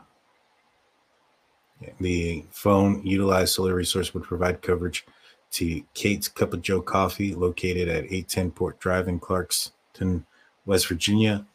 Surveillance footage from the U.S. Chef store, located at 82 820 Port Drive, Clarkston, Washington, adjacent to Katie's Cup of Joe, showed a white Elantra consistent with the vehicle one. Uh, drive past Katie's Cup of Joe at the consistent time with the cellular data. At approximately 1246, uh, the phone then utilized cellular data in the area to Albertson's grocery store at 400 Bridge Street in Clarkston, Washington. Surveillance footage obtained by Albertson showed Kohberger exit the white Elantra consistent with the vehicle suspect one.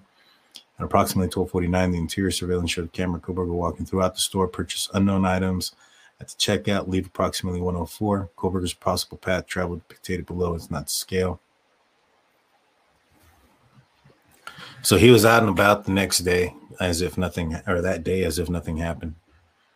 Additional analysis of the records of the phone indicated that between approximately 532 and 536, the phone utilized cellular resources that provide coverage to Johnson, Idaho. The 8458 phone then stops reporting network from approximately 536 to 8:30 p.m.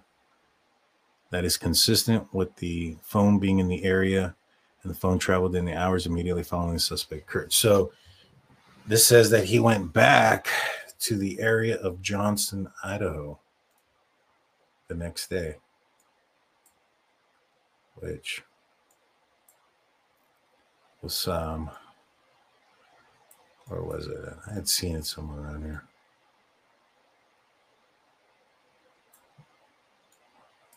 Right here. It's not see, it's not even in Idaho, that's in Washington. Jeffrey said, "What percent is solid intel that they're not sharing on the PCA?" I'm pretty sure there's quite a bit of intel that they're not sharing. They can't share it all. No, they can't. On December 27th, Pennsylvania agents recovered trash from Kohberger family residence in Alberts. Thank you so much for the two dollar. There's there's probably about I would say sixty percent that's not shared in the uh, PCA, uh, at least. There's there's probably quite a bit of information um, you know, locations of where the bodies were and things of that nature. There's there's quite a bit.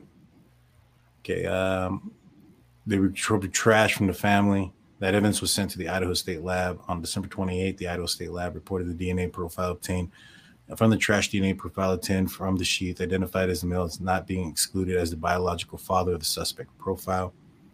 At least 99.99998% of the male population would be expected to be excluded from the possibility of being the suspect's biological father. So they basically got his dad's DNA and were able to train it back to him. Based on that information, requesting a search, an arrest warrant for Bryan C. Kohberger, 112194. I did this around his birthday too. Hmm. Burger. Yeah, and that's gonna be it for that. I just want to uh, put out there, you know, um, I think the the the cops were looking for a conviction, so they have enough for a conviction. They have enough to put him away. Um, but uh, Dylan is also a victim. She lost four good friends. You know, but I just want to hear her story when in court. You know, see what. Because I, you know, being shocked for eight hours is kind of crazy for me. But if she wasn't in shock, she just thought it was a guy walking out. You know, from you know, hanging out with some girls. Then you know, it happens. Yeah, but the thing is, if she was in shock, then she must have assumed, like, like if you see somebody walking and you assume that that's just somebody hanging out with with your friends, you're not going into shock. You get what I'm saying? You're only Yeah. going into shock if you're assuming that the worst. You're hearing crying, you're hearing noises. There's a dog barking upstairs because that's audit. That's been proven. That's on the audible, on the audio thing. You know what we do know is that this person there was no sign of forced entry. I believe that's what that was was reported early on. Yeah. And um, you know, was the back was it just unlocked? The back sliding glass door? Did he just leave it on did they just leave it unlocked and that's how he entered? Or because uh if it was locked, then he would have had to have broken it or done something, then there's force entry at that point. Yeah. And so there's a lot of questions on this one. Um, was it unlocked? You know, her actions are are are odd. Now, she or somebody that lived there, maybe it was Bethany that called the friends in the morning. It just said that one of the roommate did, right? Yeah, Yeah. that's it. Yeah, they didn't specify who it was. I just, I mean, even if you're in shock, you're able to, you know, she was able to lock the door and go, you know, do, you know, sit in her bed or whatever, go to sleep. Like, you don't think she could, even if she couldn't talk, just call 911? I mean, she opened the door three separate times. Mm-hmm. She wasn't the wide- doors. Yeah. She was, she was wide awake. I don't know there's people saying that she might have been on drugs, but I don't know about that. It's just rumors. We haven't heard anything about that. We'll find out when it goes to court. See what she uh, she tells the court. Yeah. And Well, just- yeah, Squash also Squash became a member earlier. And they're in thank the you, chat. Squash. The back door could not be locked from what I heard. You know, Yeah. I saw pictures of the back door and they looked like there was something uh like part of the door was missing, like as if it had broken at one point. And you know, the thing is there's some aerial footage of of the house and there's stools back there blocking that sliding door from opening. Now I would I would really hope the police didn't put that there, but you don't usually use part of the scene to secure the scene. You know, if this guy walked out of the back of the, uh, you know, the glass door as this as Dylan indicated, uh, after committing this crime to four people, I would assume he's probably uh, perspiring, he's sweating, he could be bleeding, could be injured. You know, that DNA, that sweat, whatever, particles, hair, any of those things could fall on on one of those stools, and if you use that to secure the scene, then you just contaminated that evidence. And so I don't, I find it hard to believe that. Sorry about that. I find that hard to believe that, um, that the police put that there. Yeah. Um, who did? I don't know, but if he exited out there, they wouldn't be there. You know what I mean? Right. Yeah. Because I, I did also hear that the locking mechanism wasn't working from the sliding door uh, earlier, early on. Um, I, I assumed that the that the tenants, you know, what I mean, put it there. Put those uh, stools to secure the the door from sliding open during the night. But if that's the case, then he didn't go through that, or they put it afterwards. You know what I mean? After he the suspect left. Do you, do you think there couldn't be forced entry because he was allowed in? Or either that or they left the front door open.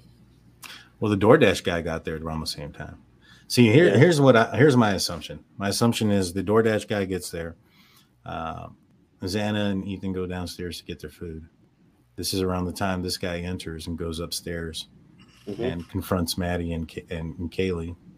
Um, she hears DM. Let's just say Dylan is saying the truth. She hears what sounds like Kaylee playing with the dog in one of the upstairs rooms, which you don't think she would have thought that would have been odd that Kaylee was playing with a dog? Like Kaylee's room was right above hers.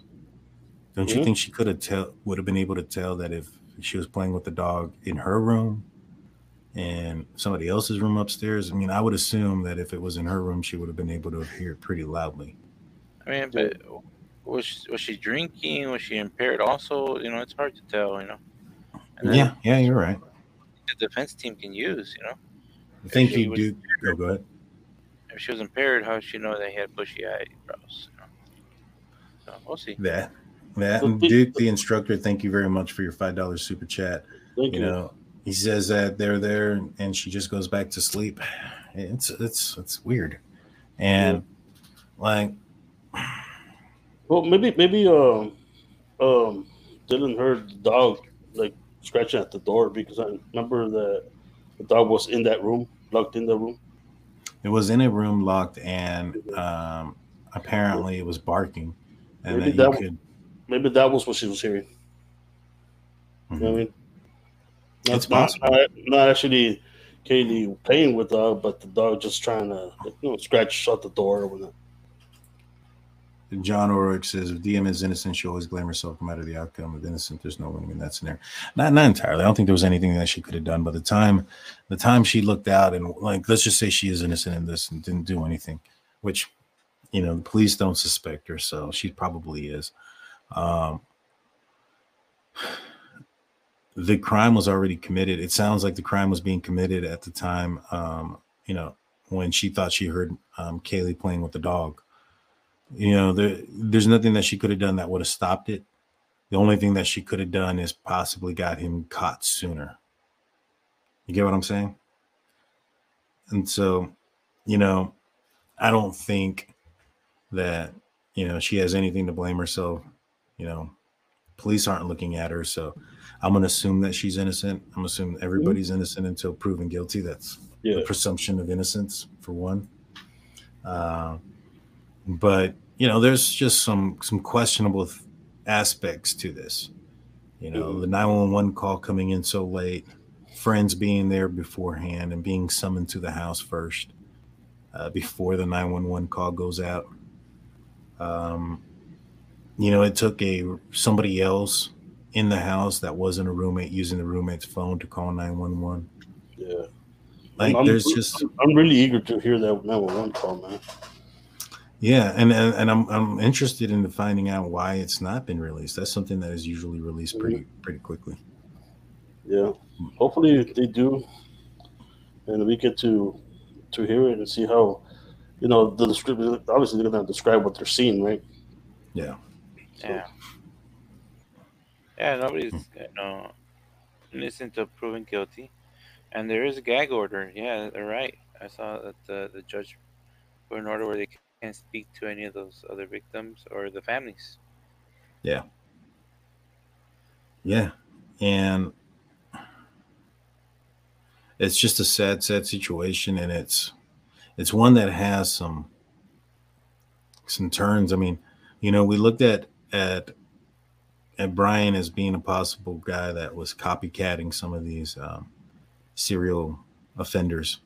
You know, we looked at BTK, we look at Ted Bundy, and we look at those similarities as to what he has done. Again, we put out a video about that just yesterday, talking about those similarities. We encourage you to go watch that. You know, him asking you or telling you or telling the uh, Kernodle that he's trying to help or something of that nature. Could be that T, the torture aspect of the BTK. Maybe he didn't do the B part, the the bind or bound or whatnot. Yeah. But the other the other two are possible. sounds like it. It sounds could like be. it could be. Everybody, it- all these criminals that do this have different, you know, uh, different rituals. I guess you could say. right. So it could be. For sure, for sure. So, but we've gone over the two hour mark, y'all. it's been a long one. Do you got? Do you guys have any uh final statements before we let everybody go? We'll start off with you, Big Blue. Uh, first, I want to say, you know, um, I'm glad they they have somebody in custody. It didn't turn into a cold case. Uh, I'm glad that families have a little bit of an answer what possibly could have happened. Um, hopefully, the courts prevail and you know they prove it to him and he gets his punishment like he should.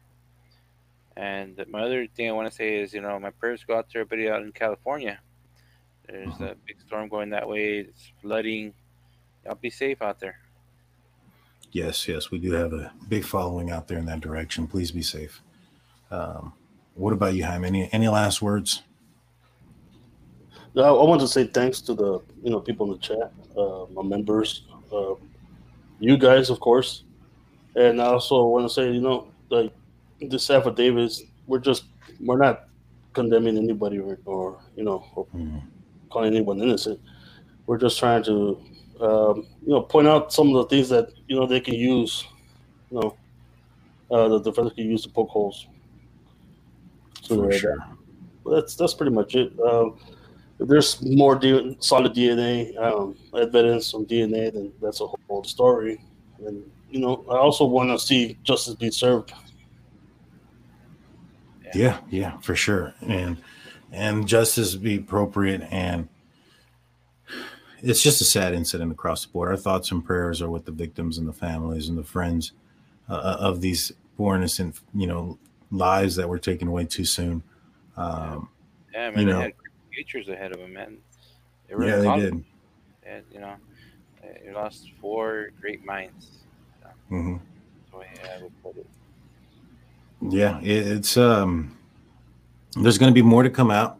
Uh, they had the uh, K. They had a hearing today, and um, I believe um, they got somewhere around probably about six months. I, I just remember hearing them say that you know court will have to be within six months of, of the plea or or the plea of not guilty goes to the district court. So we should be hearing pretty soon about this case. He already has his the his um, lawyer out there at the scene, and they're going to be putting up a defense for him, and um, more information is going to come out. You gotta Um, the, the questions that we have, the defense has, prosecutors have. yeah, You know, we'll see how the court goes. For sure, for sure. But with that being said, guys, we appreciate everybody that was here. We appreciate everybody that contributed and and um, helped support the channel with the super stickers and the and the and the super chats. And we appreciate all the new members. Thank you so much. Um, we'll be back on probably Monday, unless something crazy happens in between here and there. Um, we'll have a show on Monday when I get back from my travels as well. Y'all have a great night. Peace, y'all. Take care, Yeah, man. guys. Peace.